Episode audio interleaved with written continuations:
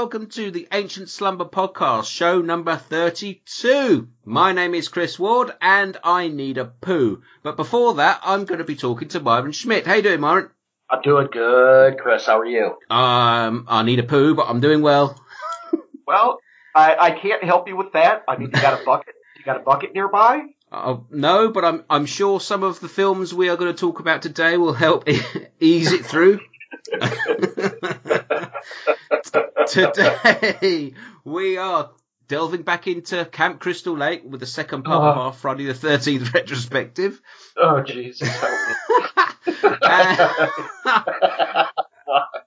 and if we make it that far, we are going to be looking at Day of the Dead Bloodline. Oh, there's a laxative film if ever there was one. That's right. The remake no one wanted. The one no one wanted, but the one everyone got.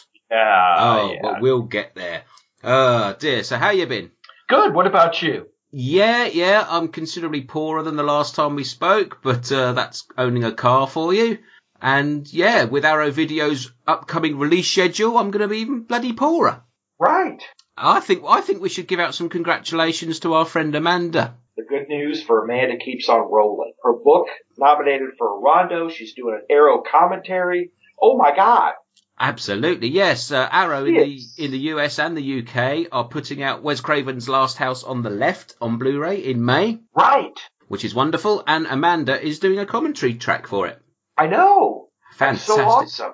I know. I think that's pretty damn special because I think I think as a as a how can I put it as a writer and a podcast and all that sort of stuff. Those are the sort of gigs that you uh, you aspire to to get really. Yeah. Yeah. Really. I mean, it's I expect I'd get to do one if I wasn't such a gobshite.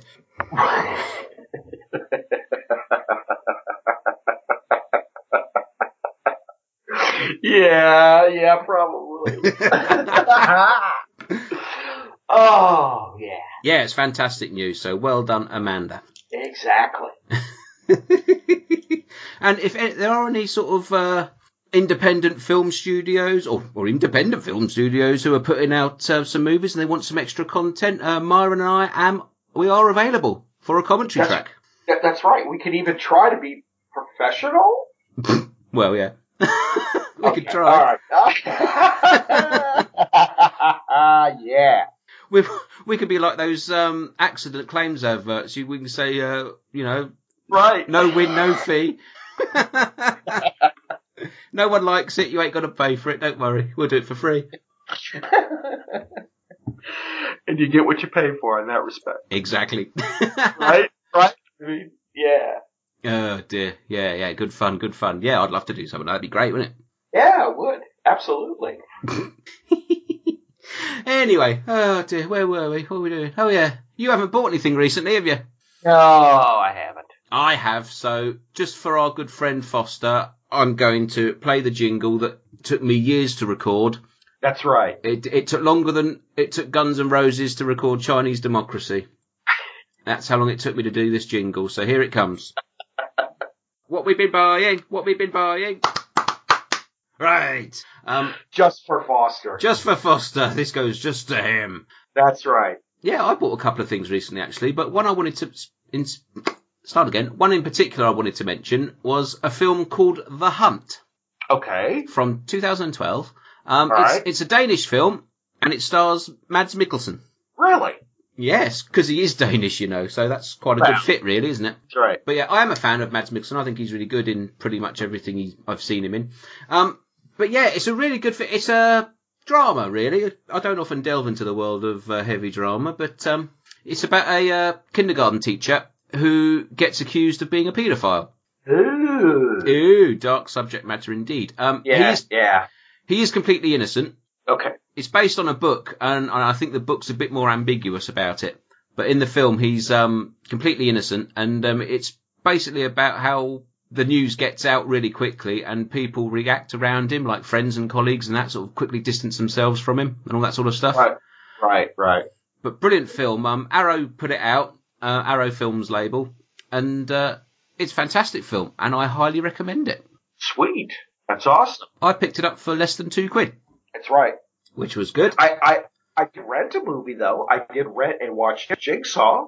Oh, what did you think? I, I'm gonna go to minority. I kind of liked it. All right, I liked it. I, I mean, is it is it a great film? No. Is it a solid three, three and a half? Yeah. Yeah. is. That's about what I gave it. I think three three Yeah, stars. yeah, exactly. I think it was better than um, Saw 3D. I have to go back and rewatch all the saws. It's been so many years. Well, that's what I did before I reviewed Jigsaw.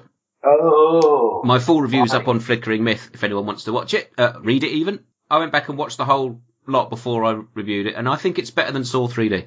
You, you know what's funny is I I hesitate to go back and watch some of these franchise movies because if we cover them, I want to kind of watch them fresh. Oh yeah, yeah, I get that. I, I put off you know a lot of the later Friday the Thirteenth that I've never seen, Yeah. and just because of that Okay. That we might do a franchise thing. Well, I went back to watch all the Saws because I thought, no, it's quite a long, convoluted story, so I wanted to make sure I sort of knew where I was when Jigsaw started, sort of thing. Right, right. I've got to say, my opinion on a couple of the films changed actually from the last time I saw them. So uh, by the Wow. time we get to cover them, they may have changed again. You never know.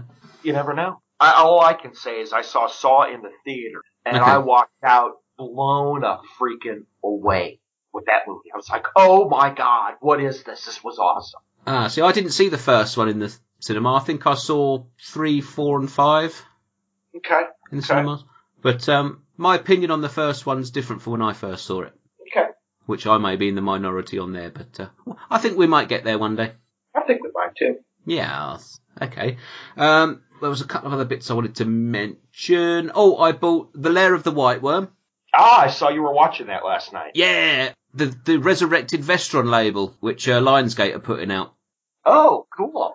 Uh, haven't you seen these? No, no, but it Lionsgate, cool. they've resurrected the Vestron name. Remember from the 80s, the VHS? Sure, Yeah. sure, absolutely, I do. And they're putting out um, remastered films on Blu-ray that were on that label. Wow. Okay. So there's Lair of the White Worm, uh, Return of the Living Dead 3, which I've got. Uh, what else have they put out? Chud 2, Blood Diner, Waxwork, and there's another one I can't think of. Oh, The Gate, which I've actually got on its way from HMV at the moment. And I think in the US they've put out Gothic, and there was another big one that hasn't come out here yet, which I can't remember what it is. Can't remember off the top of my head. But yeah, Sweet. so yeah, I watched Lair of the White Worm, which is a film I adore. I remember renting that on VHS back in the day. That's awesome. Nude Amanda Donohoe in blue body paint. Oh, with a big strap on. Ooh, Oh, I don't, I don't even want to know. a big bloody strap on. Ooh. Oh God, we are so twelve. Okay. We are. And the other thing I bought very quickly was Truck Turner. Never even heard of it. Well, I think you should watch this because it's fucking brilliant. It's um uh 1974 black exploitation starring Isaac Hayes and Okay, I'm sold already. Okay, you can just stop right there. the lady from Star Trek plays Uhura. Nichelle Nichols, she's in it as well. Yeah, it's possibly the best black exploitation film I've ever seen. I absolutely adored it. It's got everything in it, everything you could want. If I put it on, and my son actually thought it was a parody. He said, "Is this like a sequel to Black Dynamite?" I said, "No, this is the genuine article." Now, now listen, I just pulled it up on IMDb and the and the the the um the little description. Truck is a bounty hunter who gets a job to track down a guy named Gator. Yeah, Oh, what's what? Come on, what's not to love? And I Gator has to be played by Yaphet Kotto. He has to be. uh, no, he's not actually. Oh, No, no, actually, that bit of the, getting the guy called Gator is a really small bit of the plot. Um, he has to, Oh. he gets Gator, but this it's a fucking spoiler. It's nearly forty, years, over forty years old. But he gets Gator, but then Yaphet Kotto is like another bounty, a gang boss who has to get Truck Turner in of revenge. course, of course, of course. Uh, but Yaphet Kotto in it is, is fucking brilliant. It's every every cliche that you could ever hope to get out of a black exploitation film is in there, and it's got one of the greatest car chases ever. oh man, It, Yeah, it's got it's got the it's got baskets of chickens. It's got the sheet plate of glass crossing the road. It's you know when the car goes round the corner. It's got everything. Oh, Absolute five star film. I gave it. It's on Blu-ray from 101 Films in the UK. I'm not sure about the US, but uh, yeah, if you can find it, fucking watch it because it's brilliant. Okay. Highly recommend it. So yeah, that's what I've been buying. So do you want to do some good, some bad, some ugly? Yeah, let's do it. Let's do it.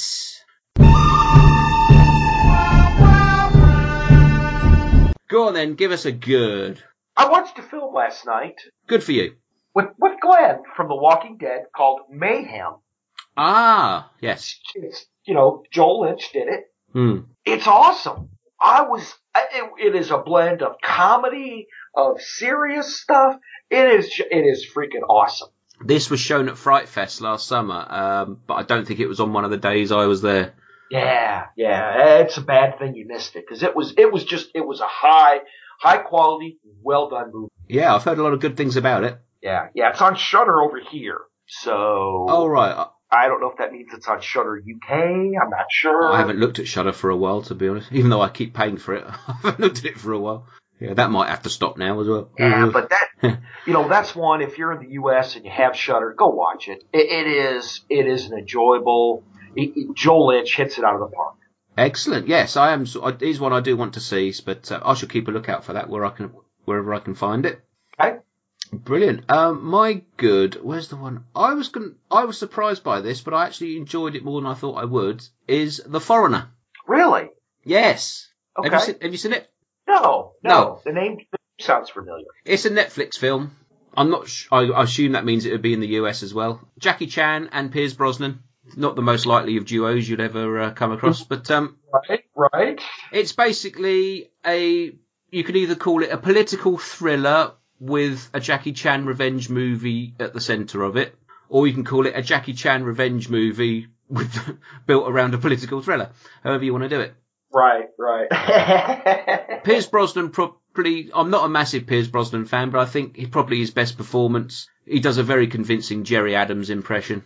oh, okay, okay. I thought you were going to say his best performance since Goldeneye, but okay. It's by the same director as well as GoldenEye. Really? Yes. Really?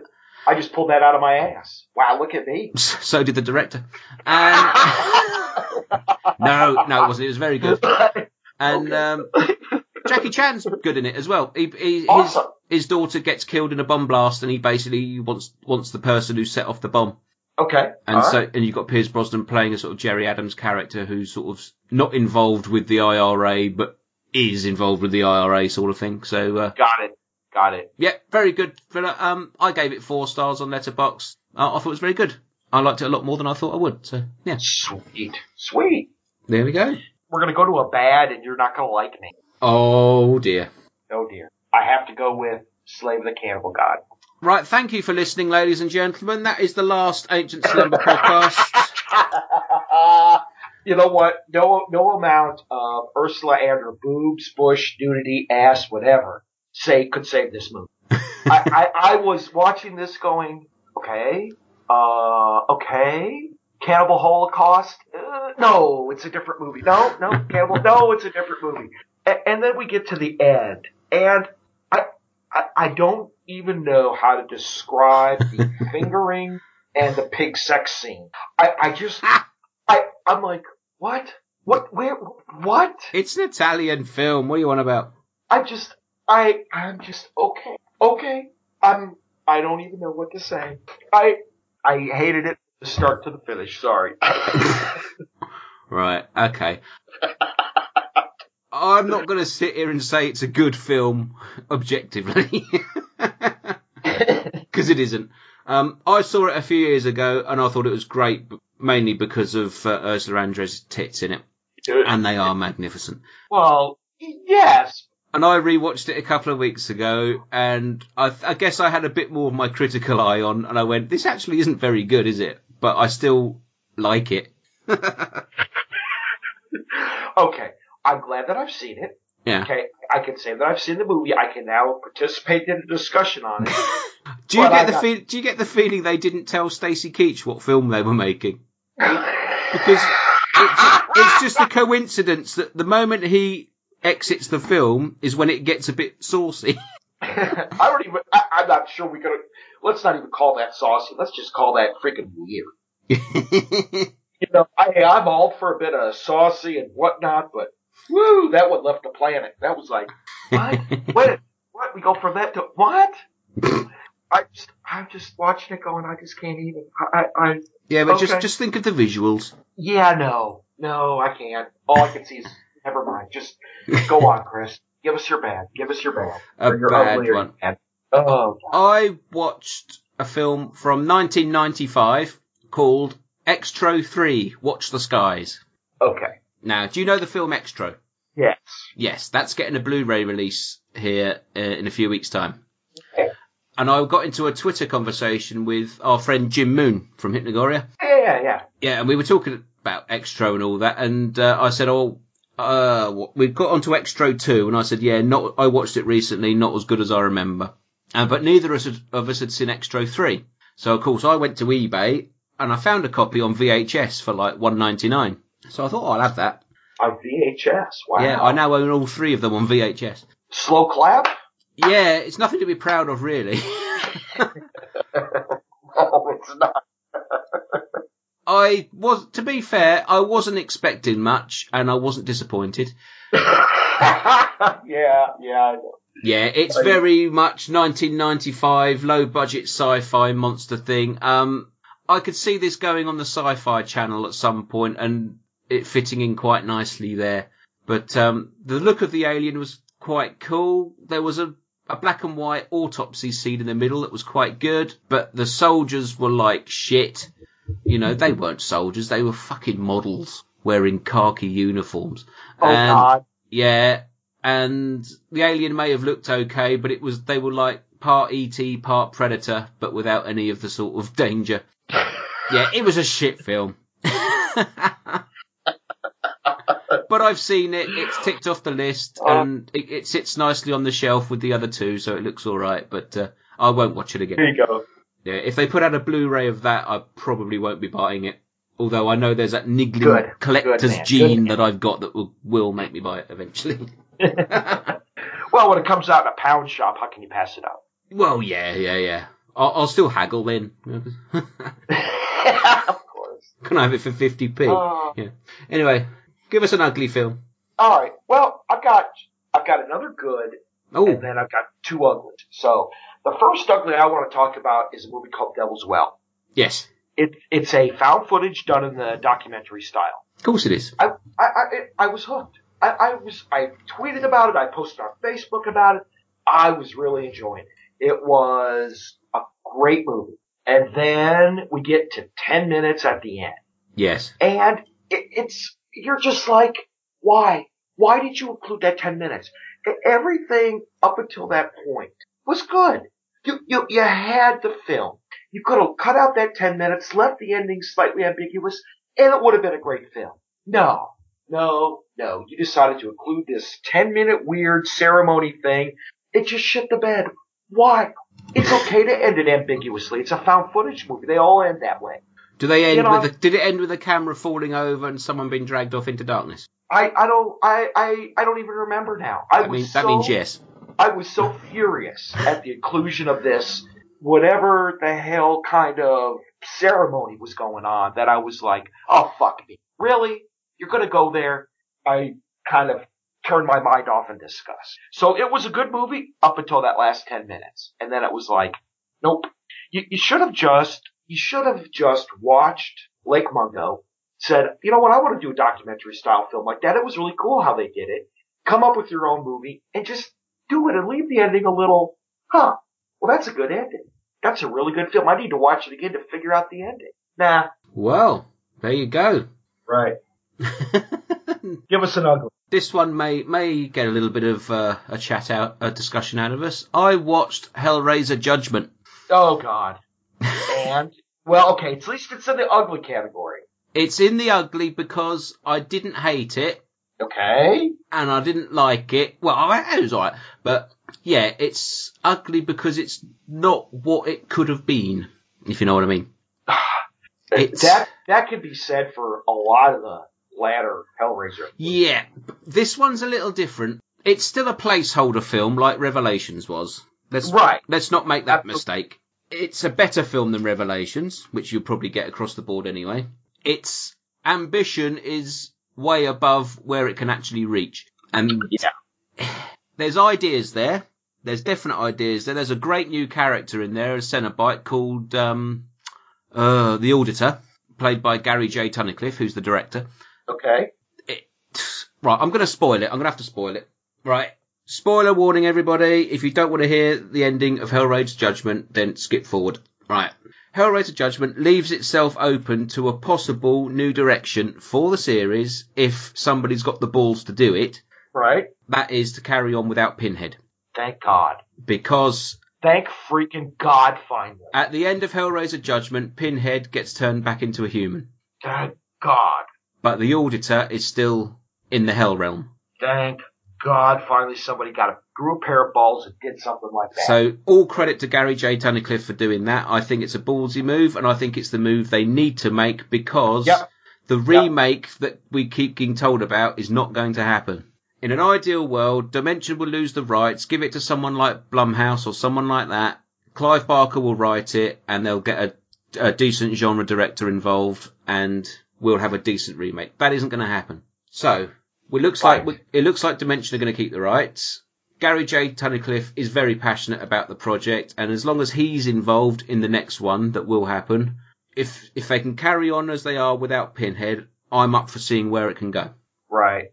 The elephant in the room is obviously there's a different actor playing Pinhead, which is Paul, Right. Paul T. Taylor. He's fine. He's absolutely fine. He's he's not in it that much.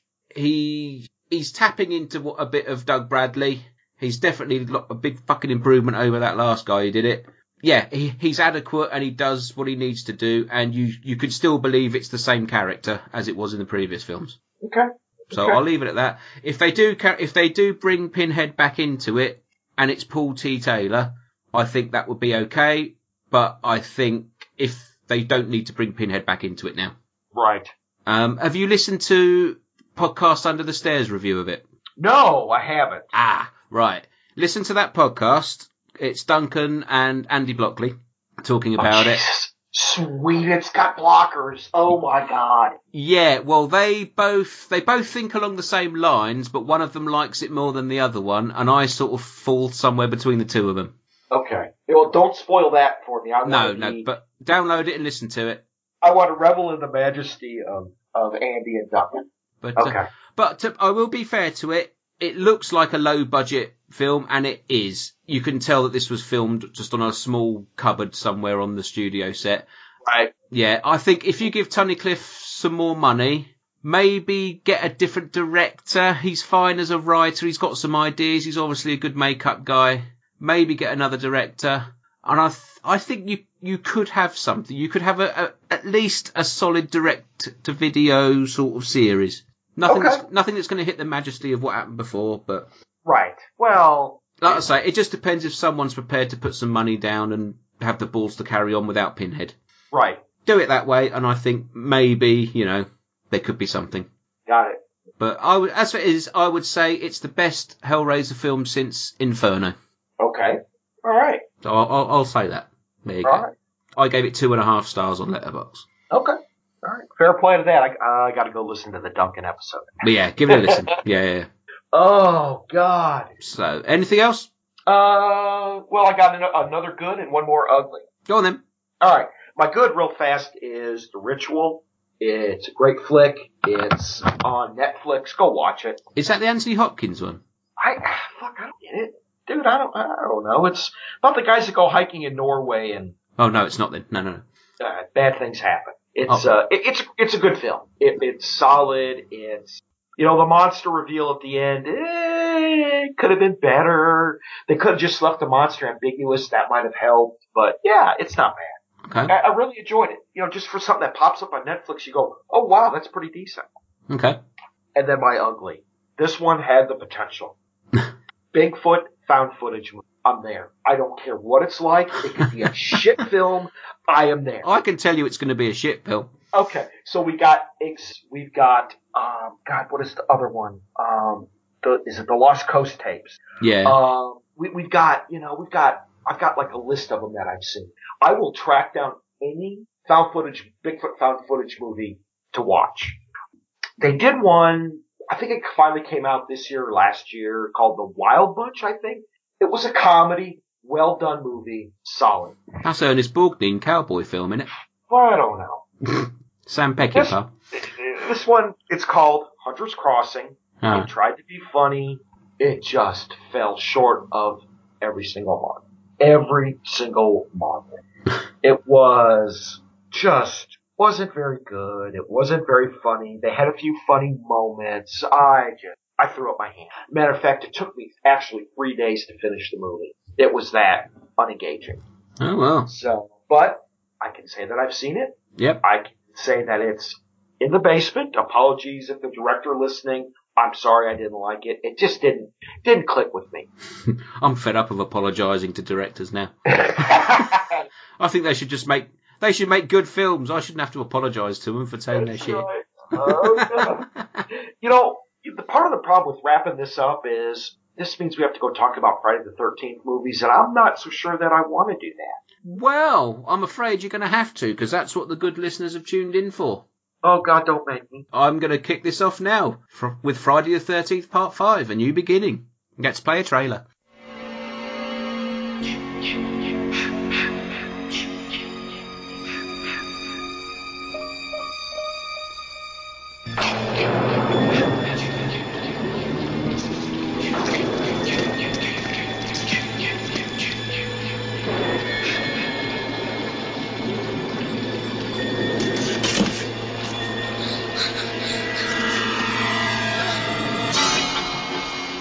Memory of Jason still haunts you, you're not alone. Friday the 13th, Part 5 A New Beginning.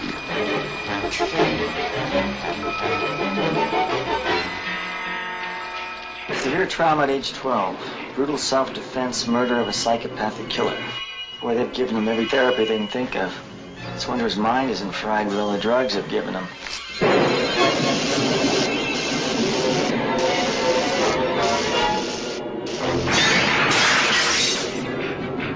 The mindless, murderous fury that was buried with Jason has been reborn. And suddenly, terror has become child's play.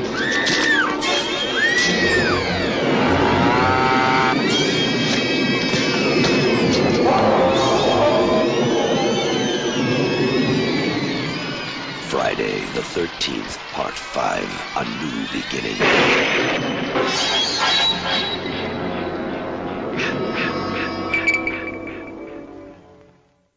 Right. Oh, it feels like ages since I've done this. Right. Friday Okay. the 13th, Part 5, A New Beginning from 1985.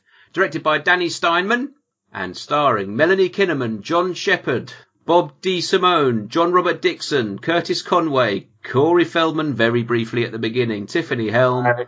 and some other people that we don't really know. Right. Correct. So this was a weird movie. Do you want a synopsis? Yeah, just gi- give us a synopsis. Synopsis, as on IMDb, is still haunted by his past. Tommy Jarvis, who as a child killed Jason Voorhees, wonders if the serial killer is connected to a series of brutal murders occurring in and around the secluded halfway house where he now lives. Right. Oh, Right. Right. go on then. So Jason is played by Tom Morga, I think, right? Is he? I don't know. I, I don't fucking. That's what I got written down. You know what? There's there's a lot of kills, yeah. and it's a weird movie. Um, so anybody who hasn't seen it, spoiler alert, uh, there is no Jason. It's some What? guy. There was. I saw him. No, no, no, no, no. At the end or in the middle or something, Tommy Jarvis turns into Jason. Of course he does. Really? So we have a movie about Jason with no Jason, which I have to say is a rather bold move.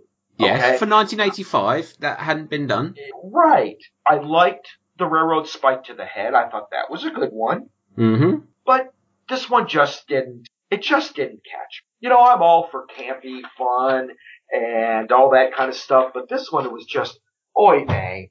It's almost like, okay, I've seen the first four Jason movies and now we're just, just making them for the sake of making them. And God help me, but maybe I'm just not the 80s guy. It just didn't click with me. Right. Okay. This was the first time you watched it, yeah?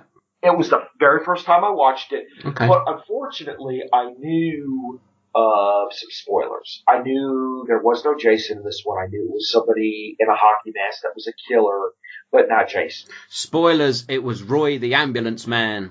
Right, it was Roy. But then at the end, Tommy Jarvis turned to, you know, Jason it. Okay. It just, yeah, All right. yeah. Did you get round to watching the Crystal Lake Memories documentary I told you about? Okay. I own the Blu-ray now. Right. Okay. I, I did buy the Blu-ray. It is packed away in a box somewhere. I did not get to. Oh, because you moved, didn't you? So. Yes, yes. All right.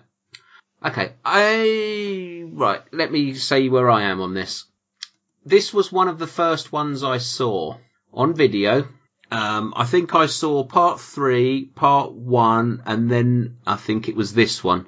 And I watched it phew, at least four times in a weekend when I first rented it. And I really like this film. Really? Yes, I'm going to go against the grain here. Everybody who reviews the Friday the 13th series, all the podcasts I listen to, you don't hear very many people praising this film. And I'm not going to sit here and say it's a really well made, solidly brilliant thriller. Because it's not. It's, there are problems here. But nostalgically, I've got a lot of love for it. Okay, okay. That I, now that I can absolutely get. I, I Yeah. absolutely get that. And let's be honest, what you go into a Friday the 13th movie for is to watch somebody in a hockey mask with a machete killing teenagers. Yes. That's got more of that than probably any of the other ones we've seen so far. Regardless of the fact that it isn't Jason, does it matter? Not really. No, I guess No. it really doesn't. No, it's only when you find out it isn't Jason you go, oh shit, up until that point, you're on board with it. Yes, yes. It, I mean, it is. If you want to watch somebody, whoever it is, in a hockey mask killing people, there is roughly 20 kills, including Roy, the ambulance guy. Yeah. I, So say- yeah, I, there is a body count extraordinary. I watched one. this early on when I was probably about 12, something like that. And I wasn't aware of the mythology, the whole mythology of Jason. I knew basically it's a Friday the 13th film, there's a killer called Jason, he kills people. So right. I watched at the end of it and I went, oh, are they saying that it was someone dressed as Jason? Oh, okay. I wonder if, I wonder if they do that with the other films. I don't know. I haven't seen them all yet. Right, right. So it didn't bother me, and it still doesn't bother me now. I know that part six, when we get there in a minute, bypasses this one. Um, I get why they've done that. That's not a problem. But I think a bit like uh, Nightmare on Elm Street 2, if you take this out of the context of the rest of the series and just watch it as a standalone, I fancy a Friday the 13th, but I'm not sure which one to watch. I'll stick on part five. It gives you everything that the other films do. It's just Yes. got a bit of a twist at the end. It doesn't work as a twist, let's be honest, but it's got no. a, you can And ignore if that. You, if you just have this as a generic movie, guy in hockey mask kills people with a twist at the end, it would all work. But Yeah. the problem, I think, is it's shoved in the Jason realm and it just Yeah. doesn't work. I said, all credit to them for trying something different at, at this stage of the game because, you know, Friday the 13th, there are five films in now, you know, you, you're looking at other options, other fresh ideas. Elm Street was picking up momentum. You know, there were other slashers on the block at the time. They tried something Right. different. It didn't work in the big scheme of things. They, they adjusted it. They went back to the next, in the next film and wrote it off, which is what the Halloween franchise is doing now. And people, and people are accepting it. So I don't see the problem. Yeah, yeah, yeah. But the, look, let's be honest, there's two big differences. hmm The Halloween franchise has John Carpenter, Jamie Lee Curtis, and The Shape, Nick Castle. Okay. Who the fuck cares what else? And It has got those three things in it. That's what people want. Yeah, but uh, all right. I got you. I know what you're yeah, saying. you haven't got it. All right. If Friday the Thirteenth Part Six came out and it was Sean S. Cunningham who come back to the series and said, "Okay, we're going to ignore Part Five and we're going to ignore everything come before and make another sequel and carry on," people wouldn't think twice about it. But the fact that these are no-name film directors and that doesn't really make much difference. Right. It So- doesn't. I, I, I get what you're saying, but I say, I get in late one night, oh, I'm going to stick on a slasher film, what have I got?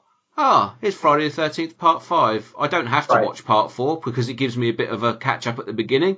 I don't need to worry about part 6 because that goes off somewhere else. It's a little Right. standalone. It gives me Yeah. lots of blood. It gives me the best pair of tits that are in the series. I don't care if that sounds sexist or whatever, but Debisue Voorhees has got the best rack of the whole series. it, Jesus for 12. Oh my god. It got the 12 year old me excited and it gets the 41 year old me very excited still. And What in, is- on Blu-ray, oh. what oh, is wrong with us? on Blu-ray it looks fantastic. God bless high definition. God, Jesus Christ, help us. Oh my god. Oh, come on. Oh. What, what do we watch these films for? I, Sex and death. That's what's in them. That's what we watch them for. cheers. And Danny Steinmann, the director, had been a porn film director, so that's why he was throwing more nudity in it than all the other films. the other thing I want to mention, this also has one of the most stupidest scenes in the whole series, but you can't help but love it. We got Miguel Nunez Jr., Okay. who we've seen in the Leprechaun series before on Okay. our shows. He's in a he's in a toilet, have shitting out some them damn enchiladas. with uh, dressed up as Michael Jackson with his hair full of soul glow. Soul glow. Soul oh glow. Oh come on! You. Get an A plus for the Soul Glow reference. Oh, Oh, my god. soul Yes. glow. Yeah, love a bit of soul glow. We do. Oh, those days are gone for me. But uh, yeah, always love to. And he's in a toilet having a shit, and he's singing a song to his girlfriend outside. Doesn't he have like this shark tooth earring or some shit on? Yeah. Oh god, that, I'm going to put a soundbite of that in at the end of the podcast. I think I'm going to have That's to because it's, it's so funny. Uh, but yeah, th- I mean, yeah, this is a dumb film. I get why people don't like it. It is the oddball of the series.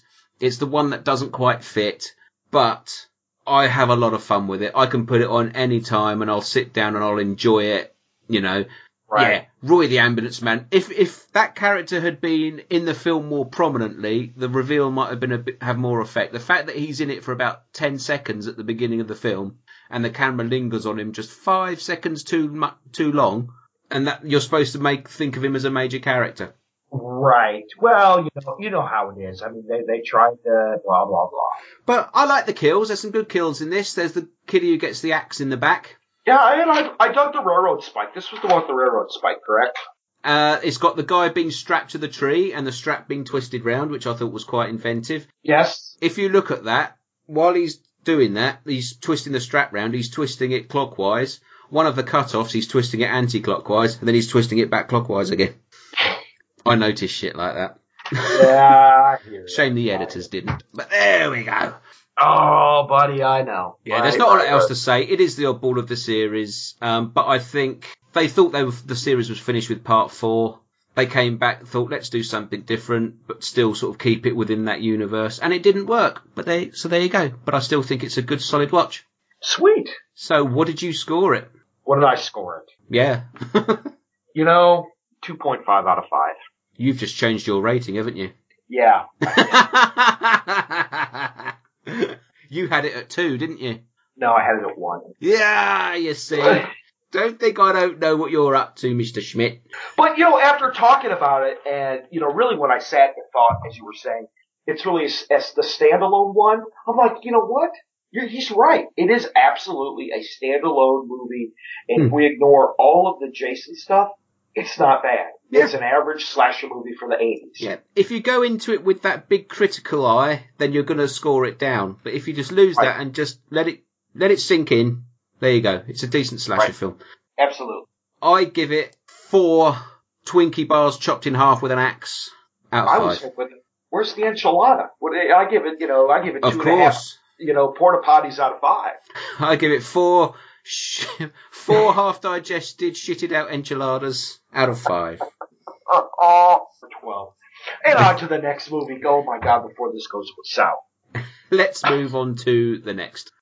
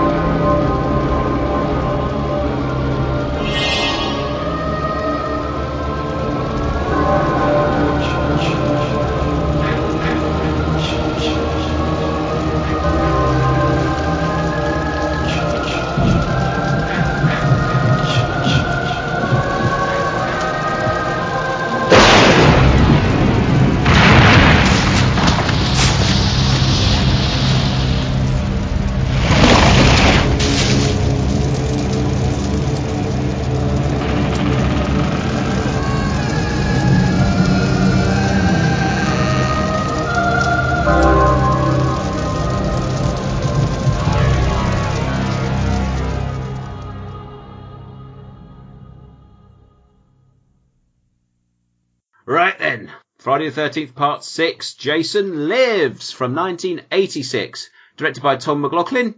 Starring Thom Mathews, Jennifer Cooke, David Kagan, CJ Graham, Tom Fridley, Renee Jones, Darcy Moss, Tony Goldwyn, and Alan Blumenfeld. Yep. Syn- synopsis is Tommy Jarvis goes to the graveyard to get rid of Jason Voorhees' body once and for all, but inadvertently brings him back to life instead. The newly revived killer once again seeks revenge, and Tommy may be the only one who can defeat him. That's right. Okay, now that sounds exciting. And how does Jason get resurrected in this one? Well, Tom McLoughlin's a big fan of Universal Monsters. I was hoping, I was absolutely hoping for dog piss. No, wait, we've already done that. We've already done that. If, if if Thom Mathews had got his cock out and pissed on the grave, and Jason had got up, I would I'd be applauding this as the best of the series. Yes, yes. You, It doesn't happen. I'm, I'm gonna, I'm gonna one up you. Ooh. Alice Cooper as a homeless guy pissing on Jason Voorhees and he comes. Oh yes, Dude, that is a missed opportunity. yes, because he does the soundtrack. So Right. yeah, and he was in Prince of Darkness around this time, wasn't he? Absolutely. What do you think I'm saying? Ooh, a crossover, a crossover with Prince of Darkness. Get Carpenter to remake it. Oh God, Chris. Yeah. I know you said you get Loopy on Pound Shop Monster Substitute, but maybe it's time you put that down for a bit. oh, yeah. Brainstorming these ideas live on the show. No, it is nothing but right. magic lightning. Back to Friday the Part Six. You had you seen this before? Never. Never. No. Okay. Did you know anything about it going in? Uh, I only knew that Jason was re- resurrected by magic lightning. Right. Okay. I'll start this one. Um, I saw this again on video back in the day, fairly early on, probably after Part Five. This was this is sometimes called the parody one. Obviously, you've got Jason being brought back to life at the beginning by lightning, which is obviously from Frankenstein. Uh, you get also get the James Bond style opening credits. You know, where he walks sideways on, turns to the camera, and throws his machete, which I quite like. Yeah, yeah, yeah. I, I, I'm with you. So that's Tom McLoughlin letting you know that we're not in Kansas anymore. This isn't as serious as serious as part the first four films. Know, we're having fun with it now. Yeah, yeah, yeah, Okay. yeah. Okay, okay. I've got a bit of a love-hate relationship with this film. Um, I think objectively, it's very good. It's very entertaining. It is. I like Tom McLoughlin as a filmmaker. He comes across very well in interviews, especially on that Crystal Lake Memories thing. I like Thom Mathews as a lead. He was in Return of the Living Dead around this time as well, so he was a familiar face. CJ Graham as Jason, I think is very good. He's, um, cause we're now in undead Jason territory. He's got the, I think he's a former football player, CJ Graham, so he's got the, the build. Right, right. I think all the ingredients are there, but I don't know. Sometimes I watch this film and I really like it, and I come away from it and I go, "Yeah, that was good fun." And then other times I come away from it and I think, "Yeah, I just wanted a bit more out of it." It's restrained in certain places. It's so funny you say that because my rating reflected exactly what you just said. Yeah. And I, so I've listened to a lot of podcasts review this film before, and I may be generalising, but I think more American podcasters I've listened to seem to like this than British ones. Really? Yeah, and I'm not sure. I don't know whether it, you know, it, it speaks to you know an American audience more in some way. I don't know, but yeah, it's. I want to like it more than I do, but at the same time, I do think objectively it's one of the better ones. Right, right. Well, it's what's so funny is when I put it in, one of the early characters, I think his name is Alan. All I'm doing is screaming at the at the at the screen, going, "That's Horshack! That's Horshack!" I always hear that, and I don't know who that is. He's a character, right? Do you know where he's from? No. Okay. So Horshack was a character on a sitcom in the 70s called Welcome Back, Kotter. Yeah, see that I don't think we got that over here. Yeah, and so that, that could that is- again that could be part of why these American audiences like it more than I do, sort of thing. and guess who got their start on Welcome Back, Kotter? Go on. John Travolta. Oh right, okay. Yeah, yeah. And it was it was a classic seventies sitcom. It had sound bites, there was t shirts with Horshack on it. I mean it was the whole thing. Yeah. And I'm going, Oh my god, that's Horshack and it just and I think it, it was kind of that nostalgic click in for me that allowed me to enjoy the movie. Yeah, I, I've heard that a lot, and uh, I've always thought it's one of those things that I probably should know. And then, but I, I'm not. Someone may correct me, but I don't think we got that sitcom over here, or if we did, it wasn't sort of on mainstream TV sort of thing. So, yeah, there you go. It, it's you know it's just it's one of those things where you know how kind of you know you get that nostalgic hook and you're like Yeah, yeah. of course he's not in it long mind you he's in it at the beginning he gets wiped out and but you're like oh okay cool I can I'm in now I'm I'm I'm groovy I'm comfortable 70s reminder of being a kid and Yeah, yeah, I get that. I get that when I see Henry Winkler and things, right exactly or Mr. exactly. T, or David Hasselhoff, or people. well let's just forget Haas but yes yes well, no, exactly even so. I mean, I remember watching um, Piranha Three Double D, and uh, my son saying, "Isn't David Hasselhoff naff?" And I was like, "Yeah, but that he knows he's naff." That's it, and, it, and that's part of my child. That's you know, that's Michael Knight right there. you know.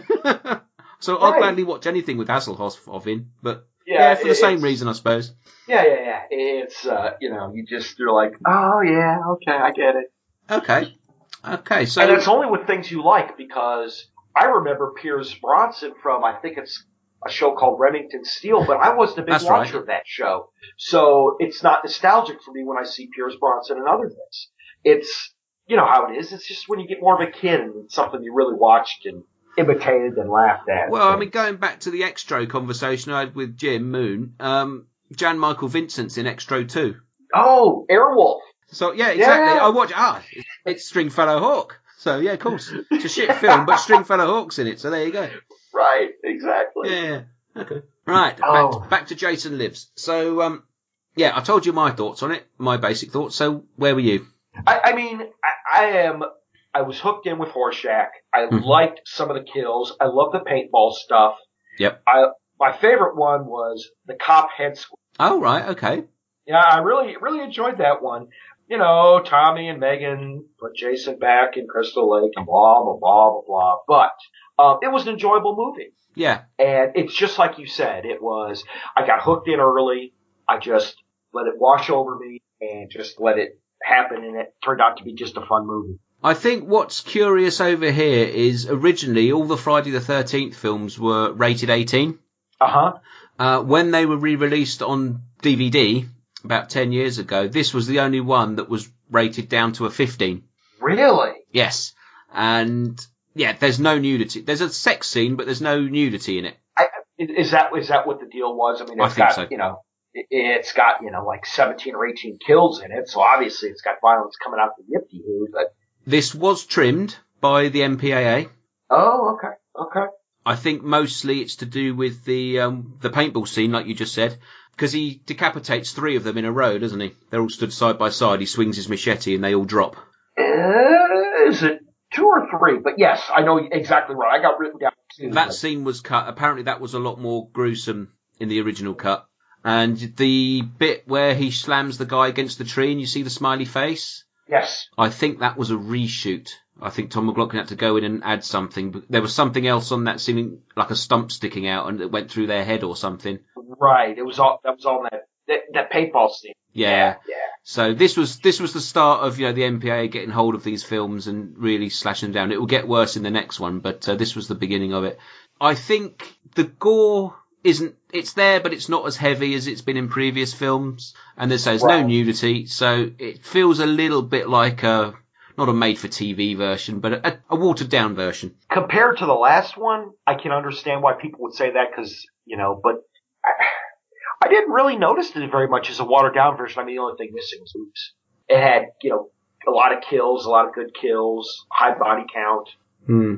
That's just kind of my feeling, but, But you know, I've only seen it once, so. Yeah, but I mean, I mean that's the negative stuff. The good stuff, like I said, Tom McLoughlin is as a filmmaker I like. He's worked a lot with Mick Garris and people like that.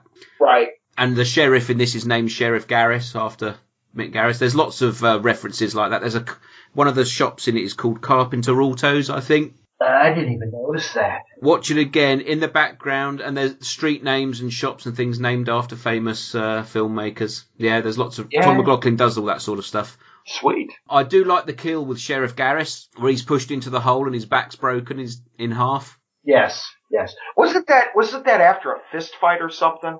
Yeah, he had a he, he shot Jason several times, then ran out of bullets, and then they sort of went went at each other. Yeah, it's a great kill.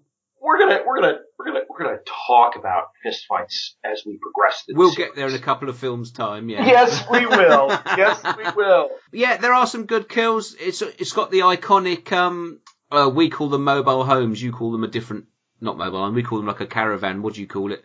The the RV that flips over. Yeah, it's an RV. RV. You call it? Yeah. The RV that flips and catches fire, and Jason climbs out and stands on top of it, which is a great shot. Of course. It really is a great shot. Um, we got an early appearance from Tony Goldwyn, uh, from Ghost, who's in it. He's in a car with Tom McLoughlin's wife, and then Jason uh, jumps on top of the car, puts a spear through it, and um, they offer him money. Uh, do you know why Tom McLoughlin put that gag in there? no, no clue. You know when he kills the woman and he uh, she falls over and her, the, her American Express card falls out, Yes. and the camera lingers on the American Express card. Yes. He did that so people in the uh, cinema would yell out, "Don't leave home without it." Oh God. Bit of audience interaction. It's a, if you watch Crystal Lake Memories, actually the part six one is really entertaining. How they actually got the film made. I got the Blu-ray. It's packed in a it's packed in a tub somewhere. I got to Yeah. dig it out. There is also a missing plot. There was um they were going to do a subplot with about Jason's father. Okay. Uh, you know the guy in the cemetery, the gravedigger. Yeah. That was originally supposed to be Jason's dad, I think. And there was going to uh Tom McLoughlin storyboarded it out and that and uh, but they didn't go through with it. They changed it. Interesting. Interesting. But yeah, so uh, Thom Mathews as Tommy, I thought he was all right. I quite like him as a Yeah. lead. I think he's fine. Absolutely. Better, better he than John it. Shepherd. Yes. Yes. It was better than the last one. Yeah. And uh, he has a fight with Jason in the lake at the end and ties a big rock round his neck and sends him back to the bottom of the lake. That's right. So, is it all over? I don't know. Is it? Ooh. You tell me.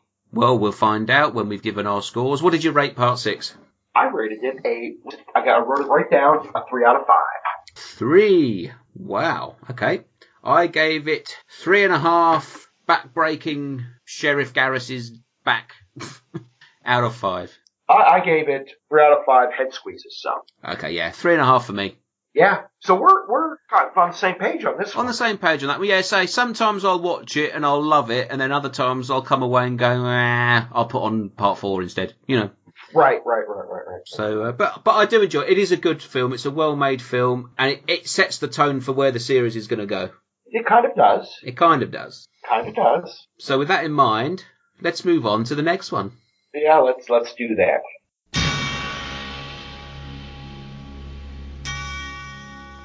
This is the one you've been waiting for. What's happening to me?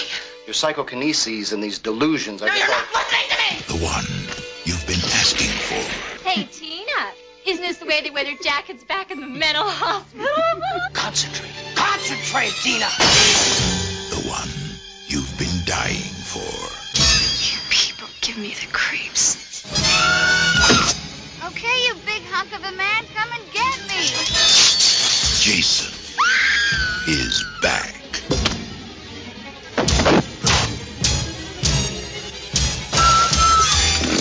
But this time, someone is waiting.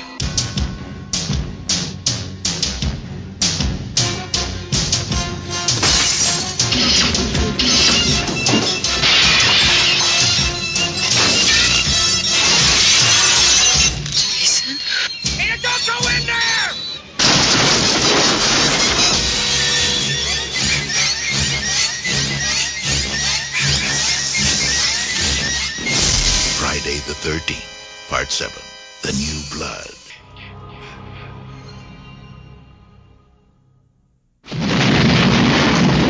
There goes the neighborhood.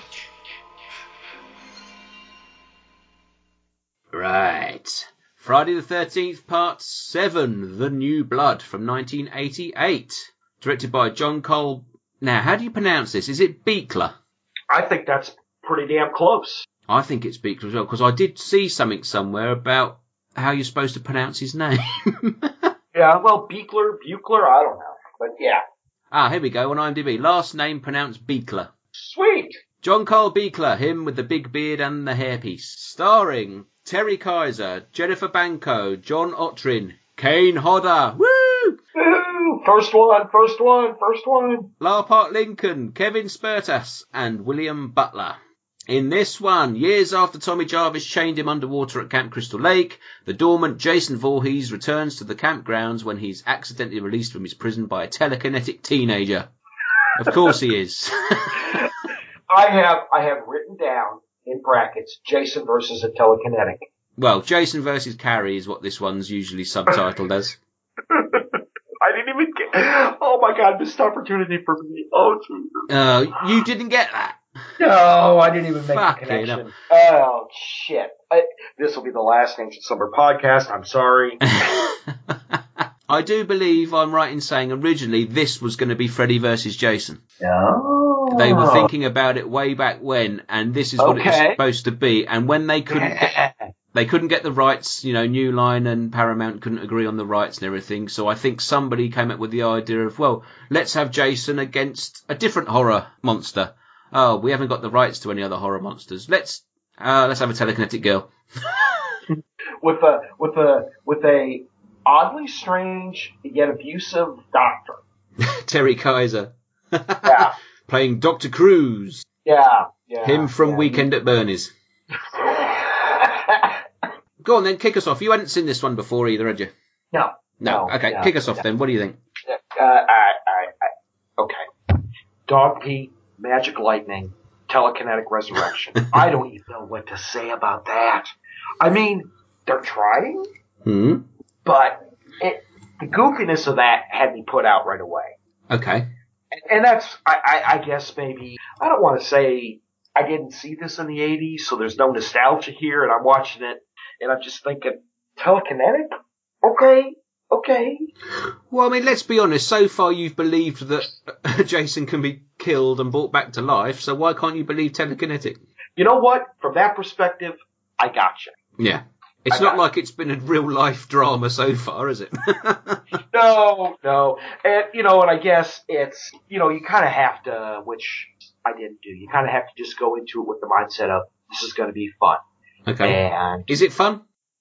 it is fun in parts. It, it is fun in parts. Um, I'm looking back at my notes. Uh, we got more head crushing, Yes. um, which I like.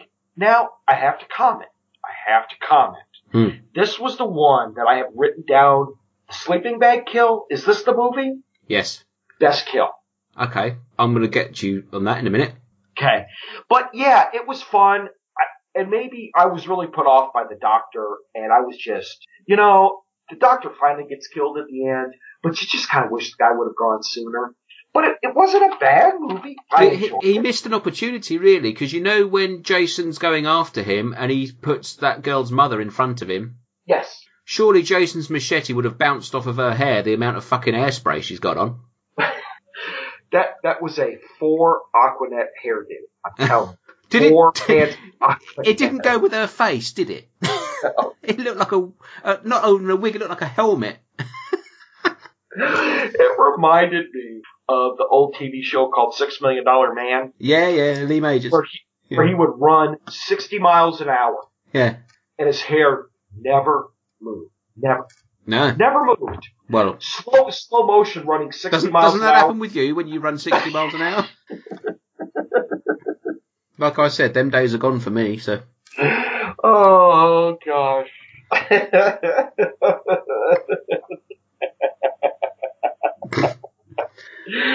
oh, yeah. yeah, it's okay. Uh, what did you think of Kane Hodder as Jason? I enjoyed Kane Hodder as Jason. Um, he was a lot more menacing than, than the other ones. Yeah, And maybe that's just because, you know, he's a much bigger person. I don't think he's necessarily that much bigger than C.J. Graham was. Well, maybe that's true. But for whatever reason, he j- maybe it's just because I know it's Kane Hodder, he's more menacing. It could be. I think A chicken or an egg. Yeah, I do think that Kane Hodder does bring something to the role that the other actors haven't. Very subtle things. If you notice, he does things like he'll turn his head and then turn his body, a bit like Robocop. Okay. He does little things like that which the other Jasons haven't done. He does that gnashing thing with his jaw as well. You know, and it's maybe it's the fact that I never watched him that closely. Hmm. But those little nuances are something like, ooh, the Kane Hodder, yes, yes, okay. If you if you put all the Jasons in one film and had them all running around, you'd be able to spot Kane Hodder out of the rest of them, I think. I think so too. Yeah. I really do. But you're right. There's something for me. I couldn't put it into words. You put words around it, that it just he does bring something. Yeah. I, again, I saw this on video back in the day. Uh, when I started watching the Friday the 13th on video, this was the latest one out. So this is why I'm Okay. guessing, this is why I'm guessing Okay. I was about 12 when it, when I started Okay. watching. So yeah, this was the latest one. So I think I probably saw, you know, three, one, five, probably six, then this one and part four. All around the same time. Gotcha. Much like you, when I first saw it, and for a long time, I thought, fucking hell, telekinesis, bloody stupid, stupid idea. Yeah, we can drown him, we can chop his head off, we can do all sorts, and he can come back. That's all right, but fucking telekinesis, fuck off. Right. Yeah, for a long time, this was my least favourite out of the whole series. Um, I really didn't like it at all. When I rewatched it about 10 years ago on DVD for the first time, I actually enjoyed it. I didn't watch it for quite some time. I came back to it. I watched it on DVD and I thought, ah, that was all right actually. I, I, I didn't mind the telekinesis thing. It didn't bother me anymore. Again, Kane Hodder as Jason. I also like. I like John Carl Buechler anyway. Okay. He's a guy with a special effects background, but he's he's directed a few things and he's he's in the Hatchet films as well and all that sort of stuff. So um, Okay. he's a, and again he gives good interview on the uh, Crystal Lake Memories as well. Gotcha. I do know that coming back to it on DVD, there were things on it that weren't on the original VHS that the uh, Oh. BBFC I think had had let go let through. Okay. This is the one out of the whole series that has been chopped the most, I believe. If you get the on Crystal Lake Memories, they do show some scenes from some like missing scenes that were found. They were originally cut out and then they were found, and uh, they were they haven't been put back into the film, but they are on a very bad quality Gotcha. on there. But John Carl Buechler says there's lots of other stuff that was cut out that they think is lost now. You, so you'll probably never get a full uncut version. I think if we did, we may be a bit more positive about it. Um, I don't like any of the characters in the film. Right. I, I agree. I think this is the first one where you, you want Jason to finish everybody off. You know, you know, you get to that point in Nightmare on Elm Street where you're thinking, "Oh, get away from Freddy, get away from Freddy," and then you get to the point where you think, "Go on, Freddy, get him." yeah. We're at that point right. now, I think. But I, I will say this: Yeah, the sleep, the sleeping bag part, and where the girl says, "Dan, we need wood." yeah. Okay. I, I enjoyed that part. I made note about it. It made me laugh. I was 12, but at least they were trying to be clever. Yeah, sleeping bag kill. That was heavily cut. The original one, he swings the sleeping bag uh, about half a dozen times, I think. Oh. There is a school of thought that says it's more effective with just the one swing, which shows how strong Jason is, sort of thing, which is fine. I don't know whether this is my eyes, but I've always think of when he does the sleeping bag up and picks it up and swings it, it looks like it's her feet that are smashing against the tree. If you look at the end, he actually grabs and picks up. Ha! Could be. I It look it looks like it from, from last time. I mean, it's been about three months since I watched it, but um, it looks. I've always thought he picks it up by the by her head end and swings her feet at the tree, and then when he undoes it, her head's like a bloody mess. And I always thought that doesn't actually make sense. But Right. that that may be a fault of the editing, or it may just be my eyes and I missed something. But yeah. which is why whenever people say, "Oh, the sleeping bag kill's great," the idea is great. I'm not so sure that it's actually as good as you think it is. Well, you know what? I, but I can tell you from a first time watch, it's really good. Now, Hmm. critics' eye, don't know, but from a first time watch, you're like, oh shit, that was good. I don't know whether you've seen it yet, but um, the sleeping bag kill may come back to haunt us later in the series. Okay. Okay. Well, that's all I'll say. All right. Okay. All right. All right. Yeah, there's not a lot else to say about the new Blood. It is a stupid film, but I think it's a well, it's well put together stupid film. It looks good. It fits in with the rest of the series. Kane Hodder, I think, makes it is the best thing about it. Right. He often says that it's his favourite one. You know, and I can I can see that because he's he's a he's a lot more menacing in part seven versus part eight. Part eight, it's just kind of he's not as menacing, I don't think. Well, well, we'll get there in a minute. Okay. Yeah, I think the final battle with I keep calling her telekinetic girl. What's her character name? I can't remember. Uh, Tina. Tina. Yeah. Tina.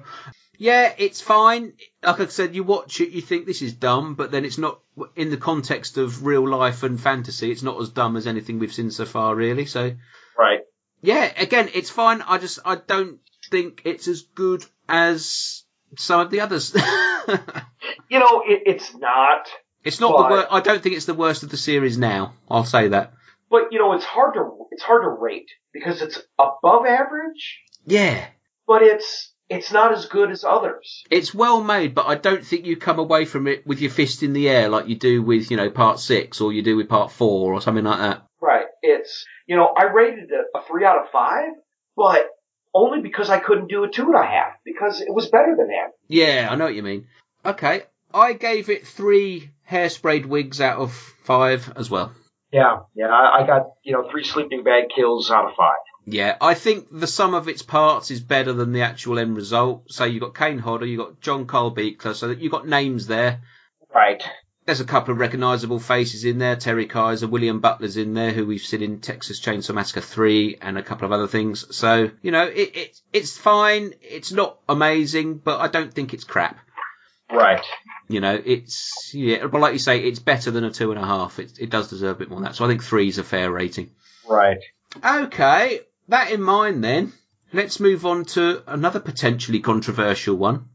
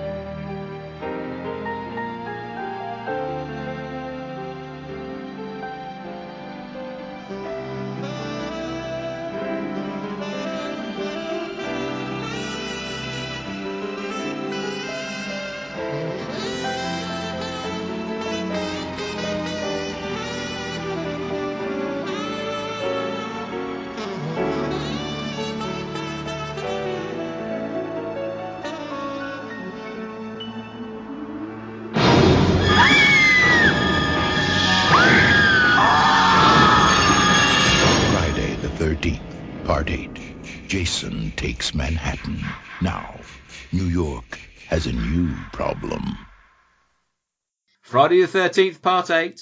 Jason Takes Manhattan. Oh, from 1989. Directed by Rob Hedden. Starring Jensen Daggett, Kane Hodder, way, Barbara Bingham, Peter Mark Richmond, Tiffany Paulson, Todd Caldecott, and Warren Munson. In this one, a boat full of graduating high school students head to Manhattan. They fucking don't. Accidentally pull Jason Voorhees along for the ride. Well, it's not accidentally. I think he does it on purpose. Right. Uh, yeah. Right. We're, we, we're going to call this one Jason Takes a Cruise. Jason takes Ontario or wherever it is. Right. Yeah. yeah. exactly. Who knows? it's, just- it's, it's got so much. Okay. Um. Okay. right. I take it. I take it you hadn't seen this one. No. No. okay. And all like all that I could think about as I'm watching this movie was the Woods of Ypres song "Wet Leather," because that's I, every time I see Kane Hodder, all there is it's just wet leather, and I'm like, ah, jeez. So some poor guy, all I can think of is you know some poor guy with squirt bottles is running around spritzing Kane Hodder's leather. I imagine Just he had a. we- I imagine he had a wetsuit on under that thing. just, oh god, it was just. Um, but here again, we have the magic of electricity, not in lightning, but in a power line that resurrects Jason. It's a bit Jaws too, isn't it? It's a bit Jaws too, and yeah, okay. He gets on a boat, Yeah. takes a takes a cruise with the kids, and you know just wreaks wreaks havoc. I I wasn't necessarily on board with this one until two magical things happened. Oh, go on then. two very magical things happened. Matter of fact, I was bored with this movie until until the boxing scene, right. and and we see the high school boxer, the one who didn't get killed, um, square off against Jason. I rewatched that scene five times Okay. I'm glad you said that. because all I could think is dangertainment, dangertainment. all I could think of is Busta Rhymes Halloween Part Seven. Do you know I never made that connection? Yeah. absolutely. Oh my god. Kung Fu against Michael Myers. Oh my god. And I'm just thinking, holy shit. Where is this? somewhere, and I just, I was, I just, I was so tickled. I was laughing. I was crying. I, I couldn't find my copy of Halloween 7 to rewatch that scene. I wanted to so bad. And, Oh, oh, it'll, my be god. on, be, it'll be on YouTube. Oh jeez, I didn't even think about that. But I, the boxing scene was just, it was magnificent. It was just like, this is taking me back to Kung Fu Busta Rhymes. And I was in, I, it was, it was glorious. And, and then we get to the ending. This has, this has, well not the ending, almost to the ending. This has what can only be described as the worst car hit ever. Where she is in the car barreling down Jason and the stunt people that did it just, oh god, it was horrible. It, it just, oh my god, even I could have done a better job, I think. the way that, the, the way that the tuck and roll was done was just, I, I rewatched it again five or six times just because it tickled me so much. I'm like, oh, this is the worst car hit ever. okay. But to me, those two things elevated the movie to like, yes, now we're having fun. This is what it's supposed to be. Yeah, that's just not enough of it. There's not enough of it. And, and, you know, and so I was on a high when we got to the ending. Yeah, okay. I'm on board. You throw toxic shit at Jason and he, he turns all ugly and then the water rips him away and he's in the sewers of New York and I was on board with all that at this. But it took the boxing scene, which was just genius, Okay. and that stupid car hit. And I was there. It, I, I was absolutely in with the movie at that point. Okay. Right. I saw this on video when it came out. Okay. Okay. Uh, I was about 13. Again, much like part five, I rented it on a weekend and I watched it about half a dozen times okay. when I was 13 and I used to fucking love this film. I watched it on DVD about 10 years ago when I bought the set and I went, okay, it's not as good as I remember it, but you know, it's passable, it's fine. And then I watched it a couple of months ago on Blu-ray, uh, I guess with my slightly critical eye, and I went, this is shit, innit? but nostalgia has saved it for me. This is a bad film. It's illogical. It makes no sense. Why are these kids, rich college kids, going on a trip to New York in what looks like a fucking battleship? It's gunmetal grey. What happened to all the other kids that were on there we saw boarding at the beginning who suddenly disappeared? How do you get out of Crystal Lake on a boat? It's a lake. There's no sort of little stream to the sea. Now look, Chris, we've got dog piss, we've got a series of magic lightnings, we've got telekinesis, and you're worried about how to get a boat from a lake over Yes. Staten Island in New York? Really? Does the council in New York flush the sewers with toxic waste every night at midnight? I think not. Of course they do. No, they don't. Don't talk Where do you shit. think that? Where do you think the alligators come from? Have, have you not seen a movie called Chud? yes, yes, I know it. Yes. Okay, I'm just saying. Yeah, Jason Takes Manhattan is a bad film, and Of course it is. That's a terrible film. it's a terrible film, and I think the people involved realise that. That said, I think it just about gets away with being a so bad it's good. Oh, it does. And, well, especially towards the end when that when that boxing Yeah. scene comes in, it's just you're just you're you're just in a glorious euphoria of stupid shit and loving every minute of it. Much like you, when I was 13, I saw that boxing scene and I just kept hitting rewind and watching it again, and it's brilliant. It absolutely is brilliant. Character called Julius, he's boxing against Jason on a rooftop. Jason just, he says, come on, take your best shot. Jason swipes him with a haymaker and knocks his head off. right? It's fucking brilliant. It is Oh, gone. God. It's the best bit of the film. Um, it is one of the best kills. I think what stands out for me the most in this film is the fact that it's pretty bloodless. There's no real gore in this. You don't see the kills as much as you do in the other films. You know what Jason's done. You see him stabbing someone or you see him hitting someone, but you don't actually see broken body parts, blood and guts. I'm trying to think. The guy, the guy and girl at the beginning of the movie, Yes. She gets stabbed with some part, of a a some part of a spear gun. No, he gets stabbed with some part of a spear gun. Yeah, uh, she hides in the, in the, that little section of the boat, and Jason just pushes that fork, like fork down on her, doesn't he? Yeah, but there was no now that you mention, I don't remember there being a whole lot of blood with that. No, there was a little splash that came out of the wound. Yeah, That was it. right, right, right. Interesting. It's weird because somebody had to point that out to me. I didn't notice it years ago, and someone went, "Oh, I hate that one. There's no blood in it." And I went, "Oh, shut up. There's loads of good kills." And he went, "Yeah, there's loads of good kills, but there's no blood." And I went back and watched it and went, "Shit, he's right." Yeah, yeah, yeah. And I think that's a major problem with it. I think again, it's a missed opportunity, like all these films are. Someone had the title. It could have been good. I do believe the budget got slashed into production, and I think that contributed obviously to it. I like Kane Hodder in this again. He does, he stalks. Out of all the killers, I think the way he just moves around that ship is wonderful. He does, but I just like watching him move. yeah, I, I agree with you. But just that whole wet leather thing was just, it just was like, oh my god. We've got some people. of the blandest kids ever. Yes, yes, we do. Jensen Daggett plays the lead girl. Um, she's not the worst. She's not the best. She's fairly bland. Peter Mark Richmond plays the head teacher, Yeah, he's a dick like he is in every movie. and he's fucking awful. Oh yeah, I know. you know, again, again, when Jason gets hold of him, you're cheering Jason on. Right. He plays that same character in almost every movie he's in. Yeah, I've seen him in a few things before. To be fair to him, he gives a good interview on on Crystal Lake Memories. Oh, I'm sure he does. He does. Uh, he comes across quite well, but he's fucking terrible in this. Um, Kane Hodder tel- tells a good story about um, being in um, uh, what's what's the ma- Times Square in New York. They did shoot one scene in New York, which is in Times Square. I think they did it. They were there for about ten minutes filming. It was one of those quickly jump in, film, get out jobs. And uh, Kane Hodder tells a story about he got out of the car dressed as Jason, and there were just crowds and crowds of people cheering him on. He said he just felt like a rock star. That's awesome. But I mean, but you gotta imagine. I mean, this is the heyday, right? Let's go back to Yeah. 1989.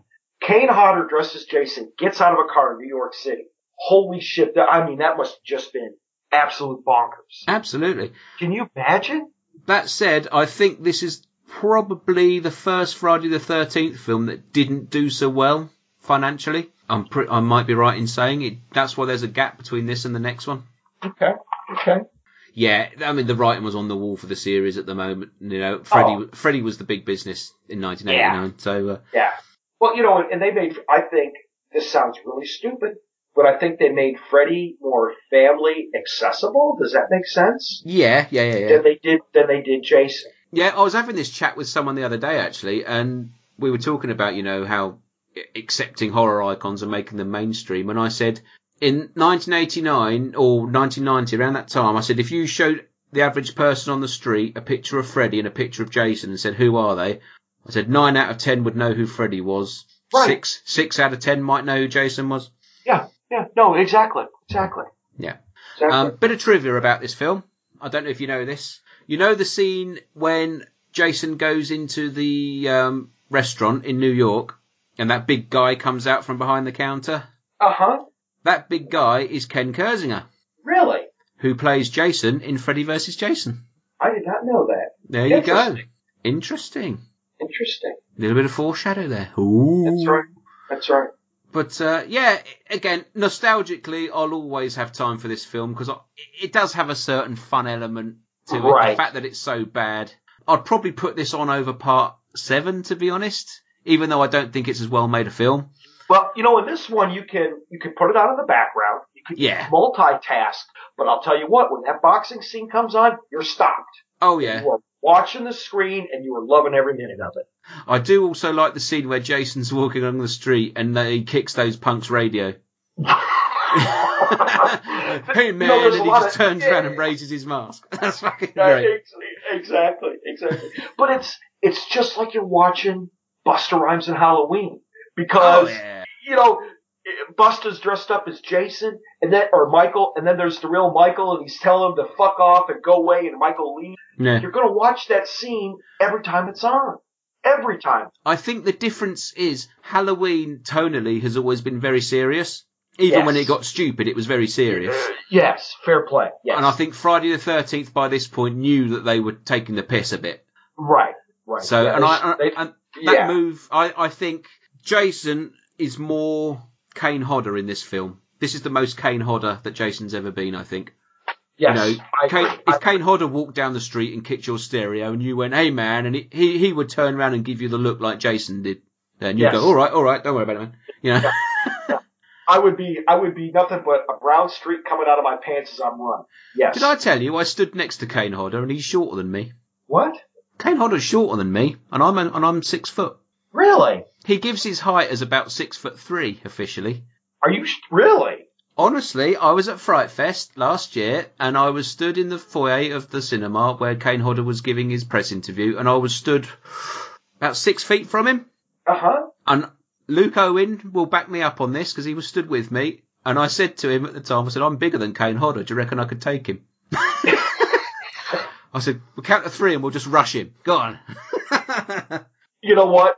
I I I.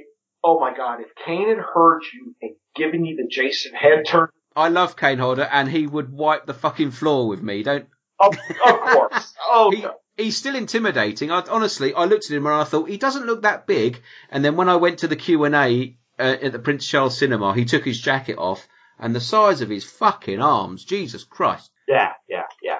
Does does he still does he still pick people up by the throat? Yes, uh, yes, I should- believe he still does that. Sweet. I think if I didn't speak to him, I'd, I'd like to have spoken to him, but I didn't. But uh, yeah, apparently, if you ask him for a photo, he says, "Do you want a Kane Hodder photo or a Jason photo?" Sweet. If you say Kane Hodder, he puts his arm round you and gives you a smile and all that sort of stuff. If you say a Jason photo, he picks you up by the throat, Ah, love it. which is nice. Yeah. Yeah, he, he's a very imposing guy. He really is. I can imagine. I mean, really, because I, I mean, you just you kind of look at it and you know that you know, weightlifter. If, Oh you know, yeah, it's what he does. You know, he's like Robert Englund. You know, he knows his audience. He knows uh, what people go to watch his films for, and you know, he lays it on thick. Yep. Uh, interestingly enough, I didn't tell you this at the um, Q and A I went to. He revealed that he was offered the role of Michael Myers in Friday the Thirteenth Part Five. really. Not Friday the Thirteenth, sorry, Halloween Five. Yes, but he was he was away he was away filming something else, and he said they got him on the phone and said, you know, we'd like to offer you this film, blah blah blah. And he he said he ummed and ahed about it, and then sort of went, no, I'll stick with the film I'm doing, sort of thing, and then came away it. And he, uh, he said years later he thought about it because he's played obviously played Jason, he's played Freddy, which we'll get to on the next show.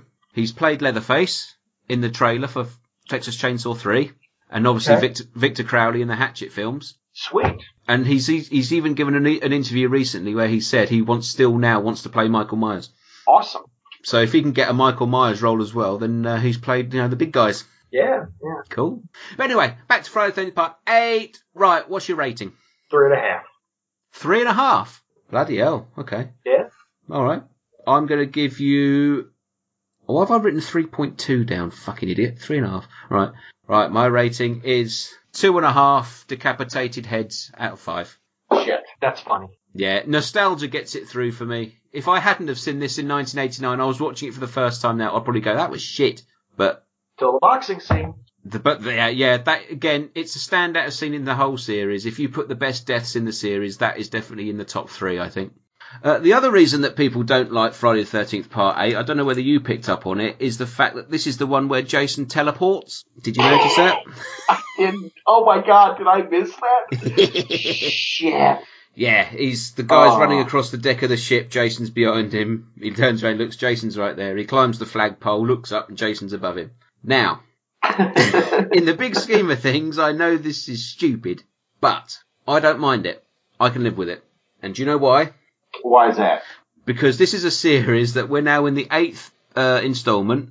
Jason's had his head chopped, he's had bits cut off, eyes gouged out, all sorts, this, that, and the other, and he keeps coming back. So we're definitely in the realms of the supernatural. In the last film, he went up against someone with psychic powers. you know. I know, and people are now complaining at part eight. Hang on, he can teleport. I'm not having that. Yeah, yeah, exactly. That's that's the least of the problems. Exactly. if you watch um, uh, Crystal Lake Memories, the director actually says he put that bit in there because he had no other way of getting Jason to the guy. And he said, I, he said, I didn't know what to do. he said, so I just put him there, tele- make him teleport and see, if, if people like it or not. He says, I've got no Oh excuses. It's there because it's there. it's just so practical. Yeah.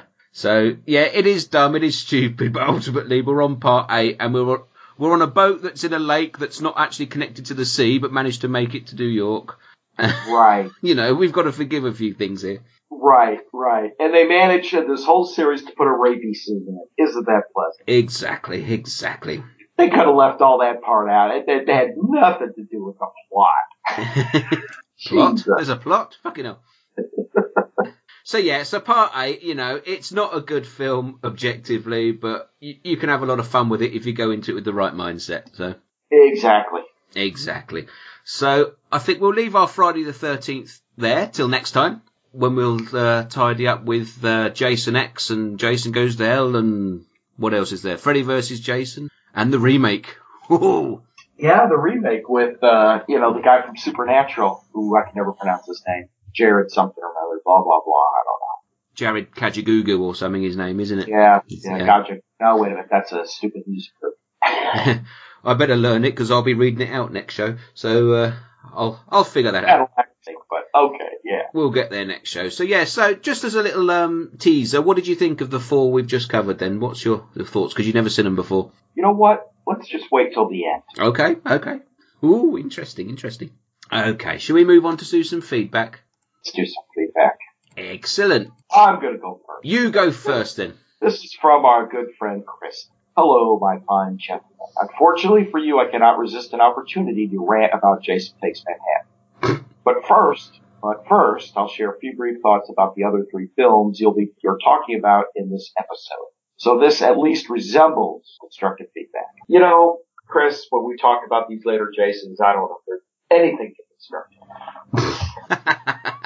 Part five. I like it more than I should, even though Spider from Return of the Living Dead bites it in an outhouse after an emergency bowel evacuation. that, was, that was pretty clinical. Ooh, baby, ooh, baby. I was gonna say there was a song. Anyway, he deserved better. Uh, also, I've noticed the cable channels have figured out that we can see through Pam's white shirt during the final chase in the rain and have started blurring her boobs because she's not wearing a bra. Haters. Yes, I'll just interject there. Um, that is one advantage to getting this film on Blu-ray.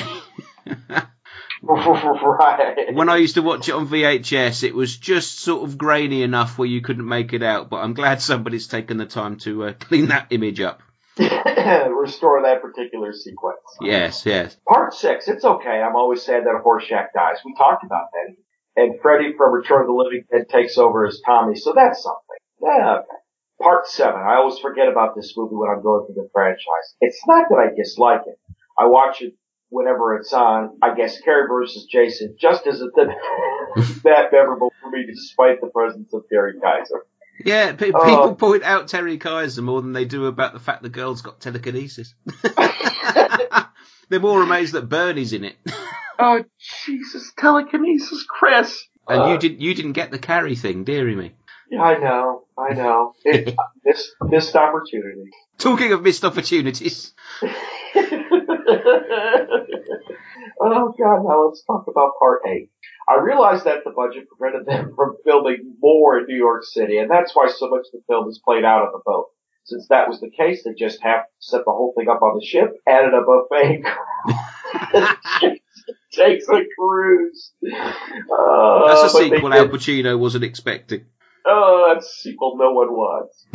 But they didn't, and so this movie just pisses me off. The whole business with Rennie being haunted by child Jason is the stupidest thing, and I say that knowing full well that this movie is full of stupid things. Yes. uh,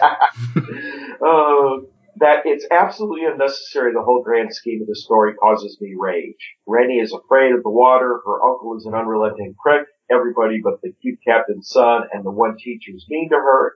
And Jason slaughters them all is all sufficient. Stick to that. I wouldn't care that Jason fucking teleports to the top of the mast. See?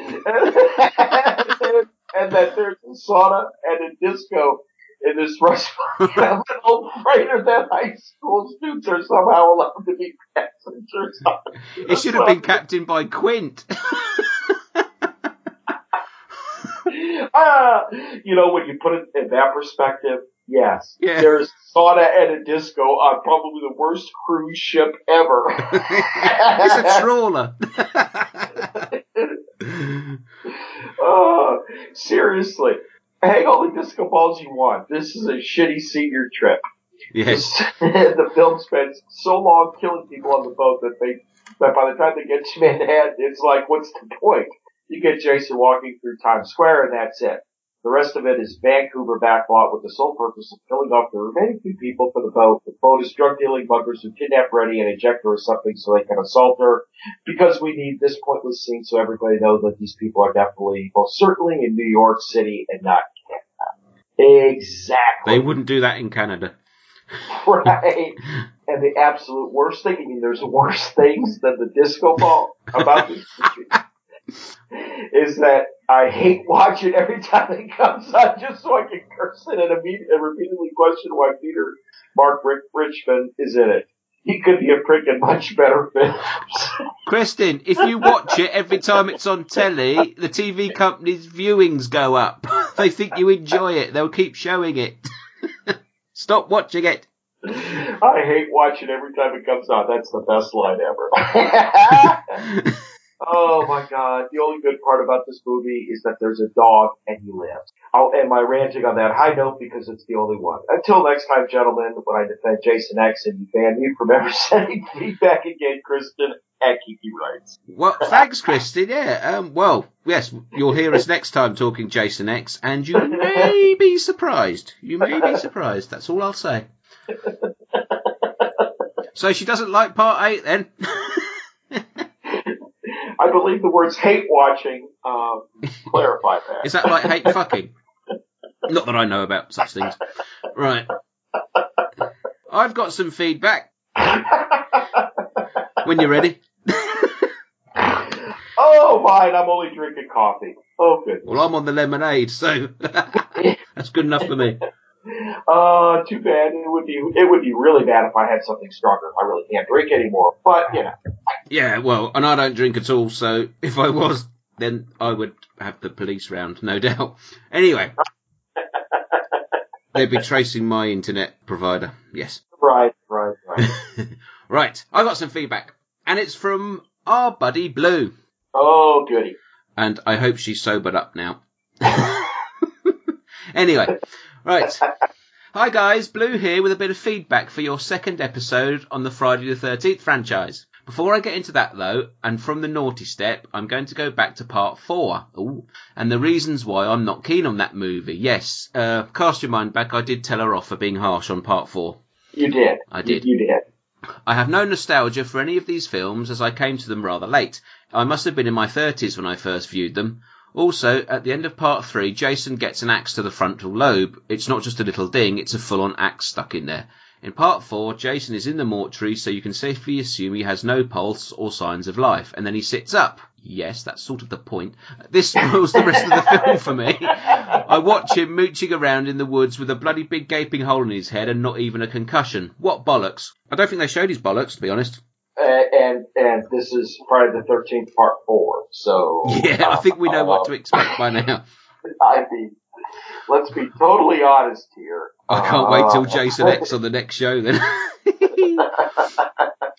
when I was six, I was belted in the forehead by one of those brass school bells. I ran into it while the teacher was on an upswing. Ooh.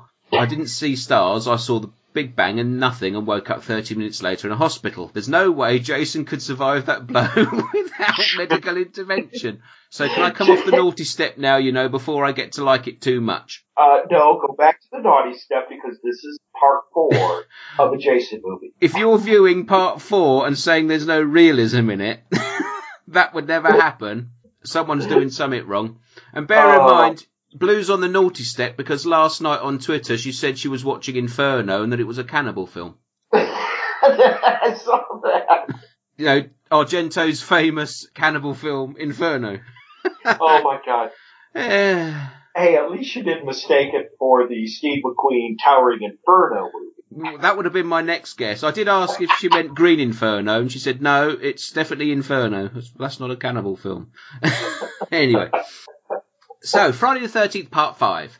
I'm beginning to feel sorry for Jason at this point. Drowned, has a psychotic mother who gets murdered, then has to live for fuck knows what in the forest. Magic mushrooms or some such bollocks. While he grows into a strapping lad. It's enough to push anyone's buttons really, isn't it?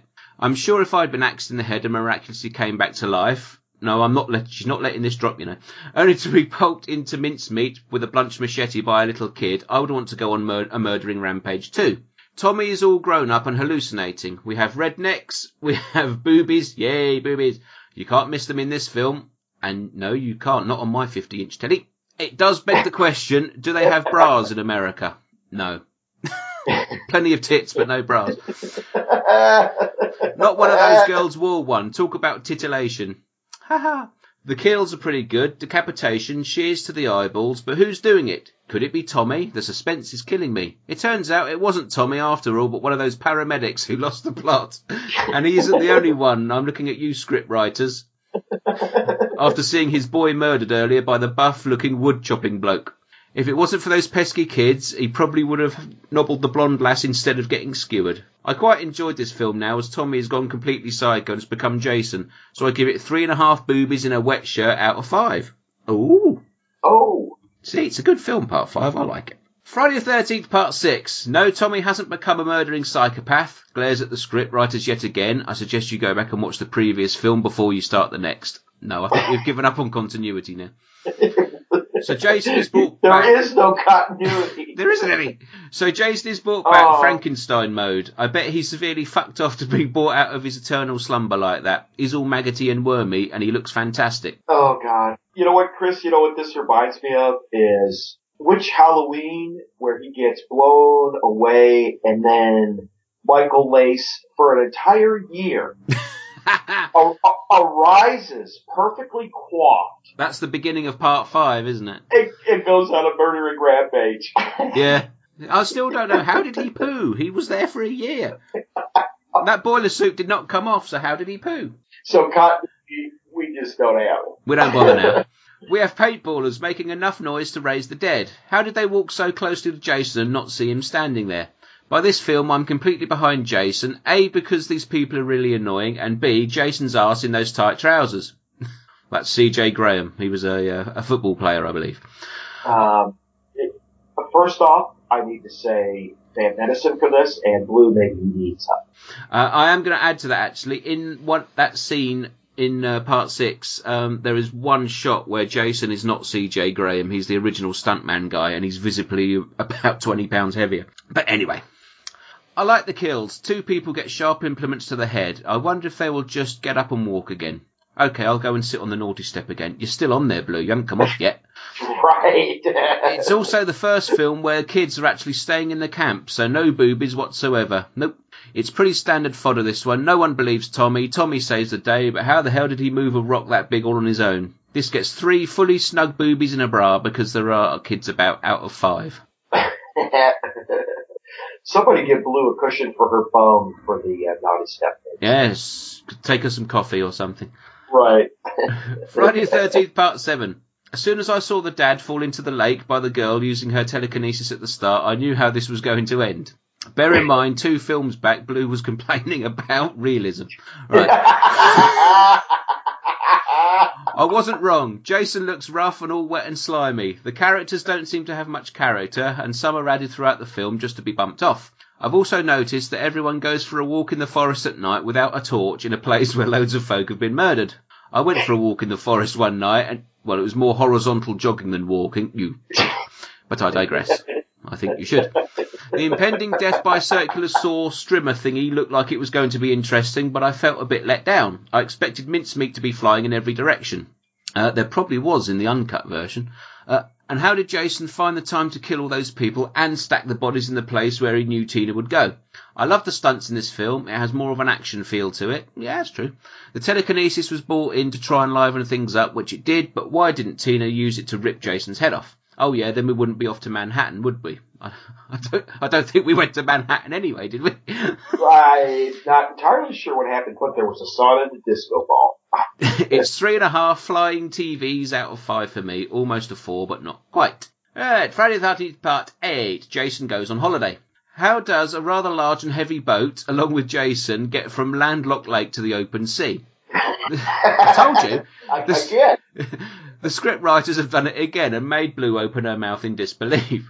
I don't like this film very much, from the leery old man to Jason walking through the streets of Manhattan, ignoring all those around him, when all he would do back at camp is slay everything that moved. Yeah, I think there may have been a few too many people in Manhattan for Jason to take up. Oh my god. But can you imagine? I mean, I know the stories, but just imagine the, um, you know, uh, what's his name? Help me. Kane rolling out of the trailer in, in Manhattan Yeah. to the amount of people that were there to watch him film. Oh my god. That was. Oh, yeah. just Oh yeah, he Right. said himself, didn't he, that he felt like a rock star. So yeah, Right.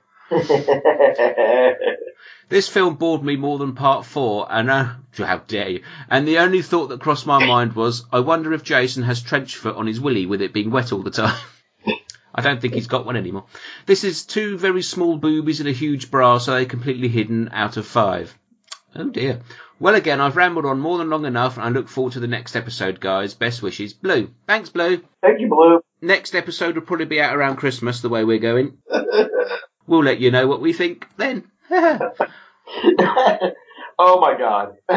Ah, dear. Right, yes. Thanks for your feedback, guys. Fantastic. And we'll be back with more Friday the 13th next time. We got something else to do before then. yes, we do. We do. We're going to do a little bonus review. Oh god. Yes, we are. Well, I, I call it a review. It may be a, a, a slaughter. I'm not too sure. Oh god. Last summer, we did our George Romero zombie retrospective. And we covered, um, obviously, the six Romero zombie films. And we also did a little bit on the uh, remakes, the main remakes. Right. of Night, Dawn, and Day. Day was remade by Steve Miner. We gave our thoughts on it back then, if you want to go back and listen. But somebody saw fit to say, well, that Steve Miner remake of Day of the Dead wasn't good enough, so we're going to try again. I wish they Oh. fucking hadn't. So, yes, Day of the Dead Bloodline has surfaced. oh god. Yes, it has. It has. Let's play a trailer before we get ourselves bogged down.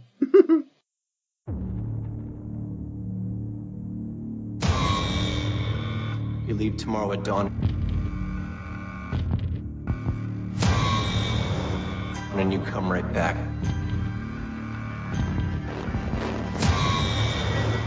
No sightseeing, no sidetracks. Lord, make me a channel of thy peace. Where there are shadows, I may bring light. Where there is discord, oh, harmony.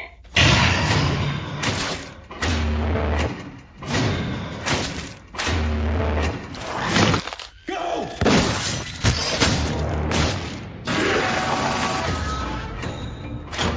This is why we don't go on wild goose chase supply runs. So people don't die for nothing. It wasn't for nothing. Just relax. My job is to keep people safe, and I decide how that's done. Sadness, I may bring joy. Lord, grant that I seek to understand. His brain is still working. They're learning.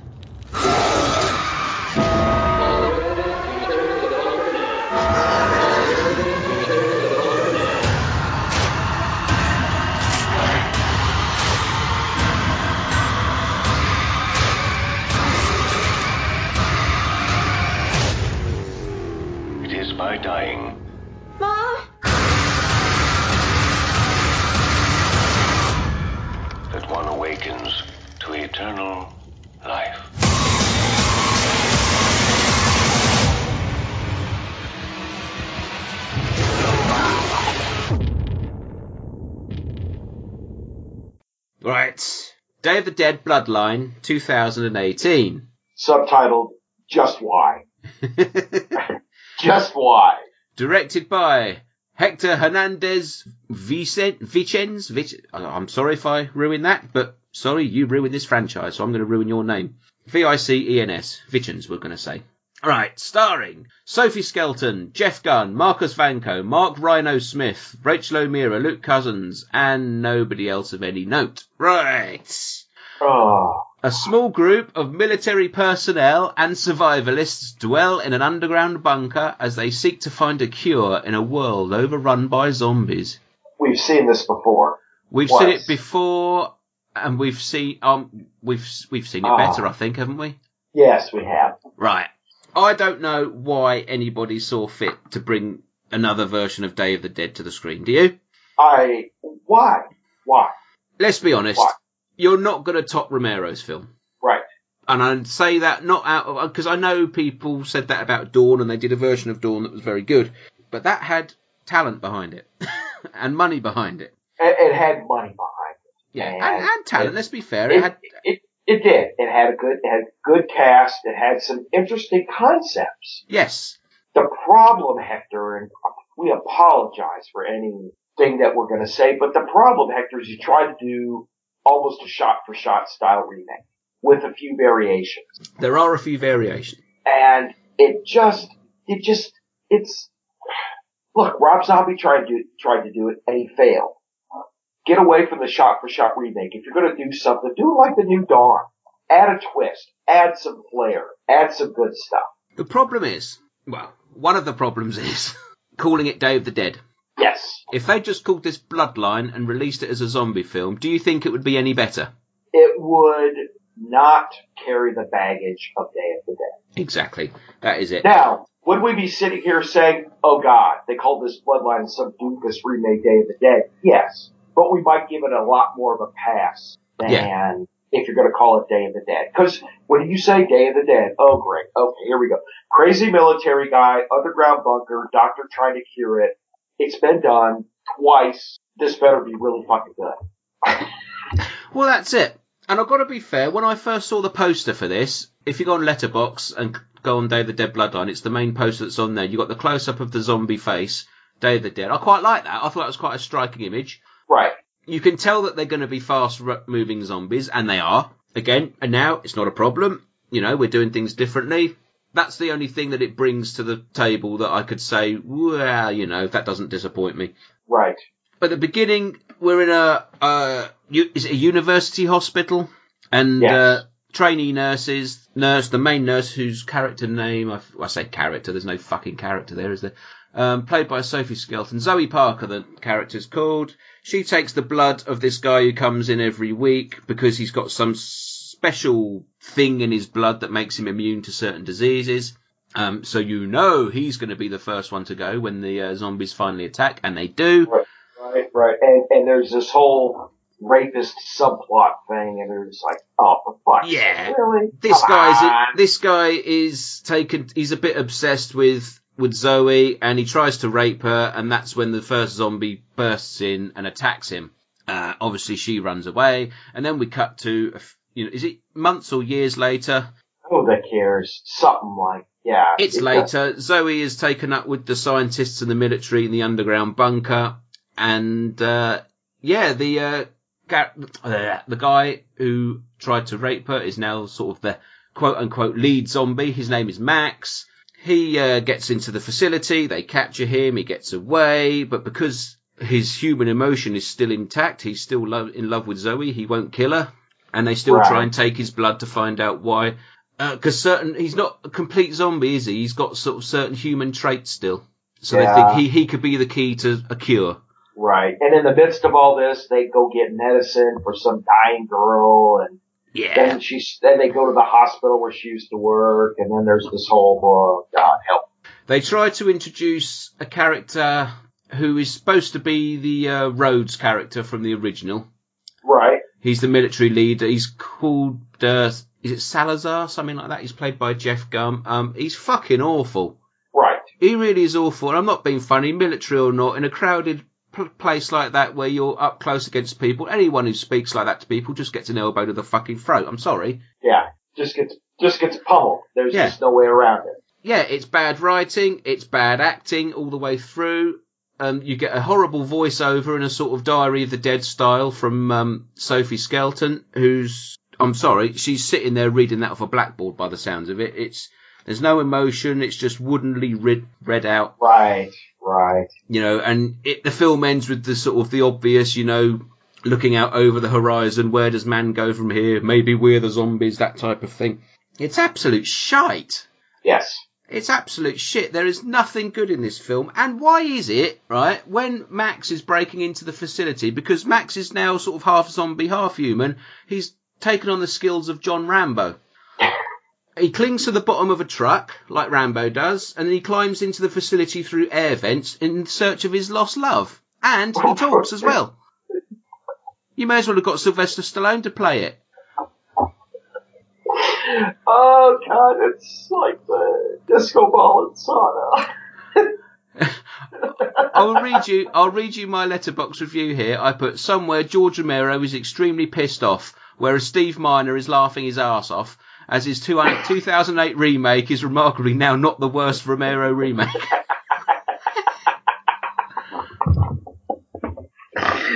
you know, I never, you know, because at, at, the point where the John Rambo skills came in, I was so like, oh dear Lord, just make eh, make it end. Just yeah, make, make it, it end. stop. Make it stop. It's not a good film in any way, shape, or form, and sticking the George Romero connection onto it just makes it worse. Oh God, it does. I really hope somebody fucking sues. I hope someone loses their job over this. I really do. It's absolute abomination. Right. I mean, Steve Miner's remake was crap, least you could laugh at it. Right. This one was. It wasn't as mean spirited as this one. no. But at least it had Ving Rhames in it. Yeah, it was just, I don't know. Oh God, yeah, Ving Rhames. Yeah, he was in there for what, all of like two minutes? Well, yeah, but that two minutes was better than anything in this film. So obviously, it doesn't stack up as a Romero remake at all. So, so what happened is they spent all of their budget on that two minutes with Ving Rhames. More than likely. And that, all right, here's the question, right? Is this a better film than Steve Miner's Day of the Dead? No. No, I don't think so either. And you know what? Technically, it may be a better film in terms of some of the action sequences and stuff. But Yes. the problem is Steve Miner's film was so freaking stupid you could at least laugh through the whole thing. Steve Miner's film had a vegetarian zombie. Yes. And that is still more palatable than anything in Bloodline.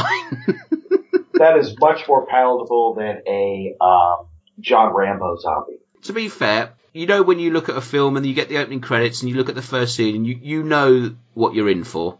Yes. And I thought, okay, this it looks cheap, the acting's bad, but you know it might have something going for it later on. They might save the best bit till the end, you know, where all the budget's gone and whatever. Sure. As soon as Max the zombie clung to the bottom of that truck, because I even said to myself, he, he's not. No, no, they're not. Um. Oh, yeah. As soon as that happened, I was, like, I'm, I'm done. I'm done. Just make it end. Make it yeah, stop. make it. Yeah, end. I'll yeah. sit through the rest of it just to say I've seen it. I've actually watched this fucking twice just to make sure I wasn't like, having a fever dream or something. Oh, twice. Twice. Wow. God, That's actually more to do with our podcast scheduling, really, because I did watch it once on the premise we were going to record, and then we didn't. And then by the time we got to record again, I'd forgotten all about it. Oh my God. I thought maybe you were just into self-flagellation, but you know. If I was going to torture myself, there are other things I would do than sit through this shite again. Oh, this was a bad film. Um, it's bad on every level. There's nothing good in it at all. Right. The effects, I mean, they're modern zombie effects. You know, it's it's sci-fi channel stuff. So I'm not going to slag it for that because everyone does it now. But the only thing I like is the poster. That is the best bit of it. Right. Right. So on that basis, I've given it half a John Rambo zombie clinging to the underneath of a truck that doesn't go over an, an unfortunate speed bump out of five. I'm giving it one half as well because I can't go any lower. I refuse to believe that a film deserves a zero on any level, but Right. Because at least somebody's out there making a film for us to tear apart.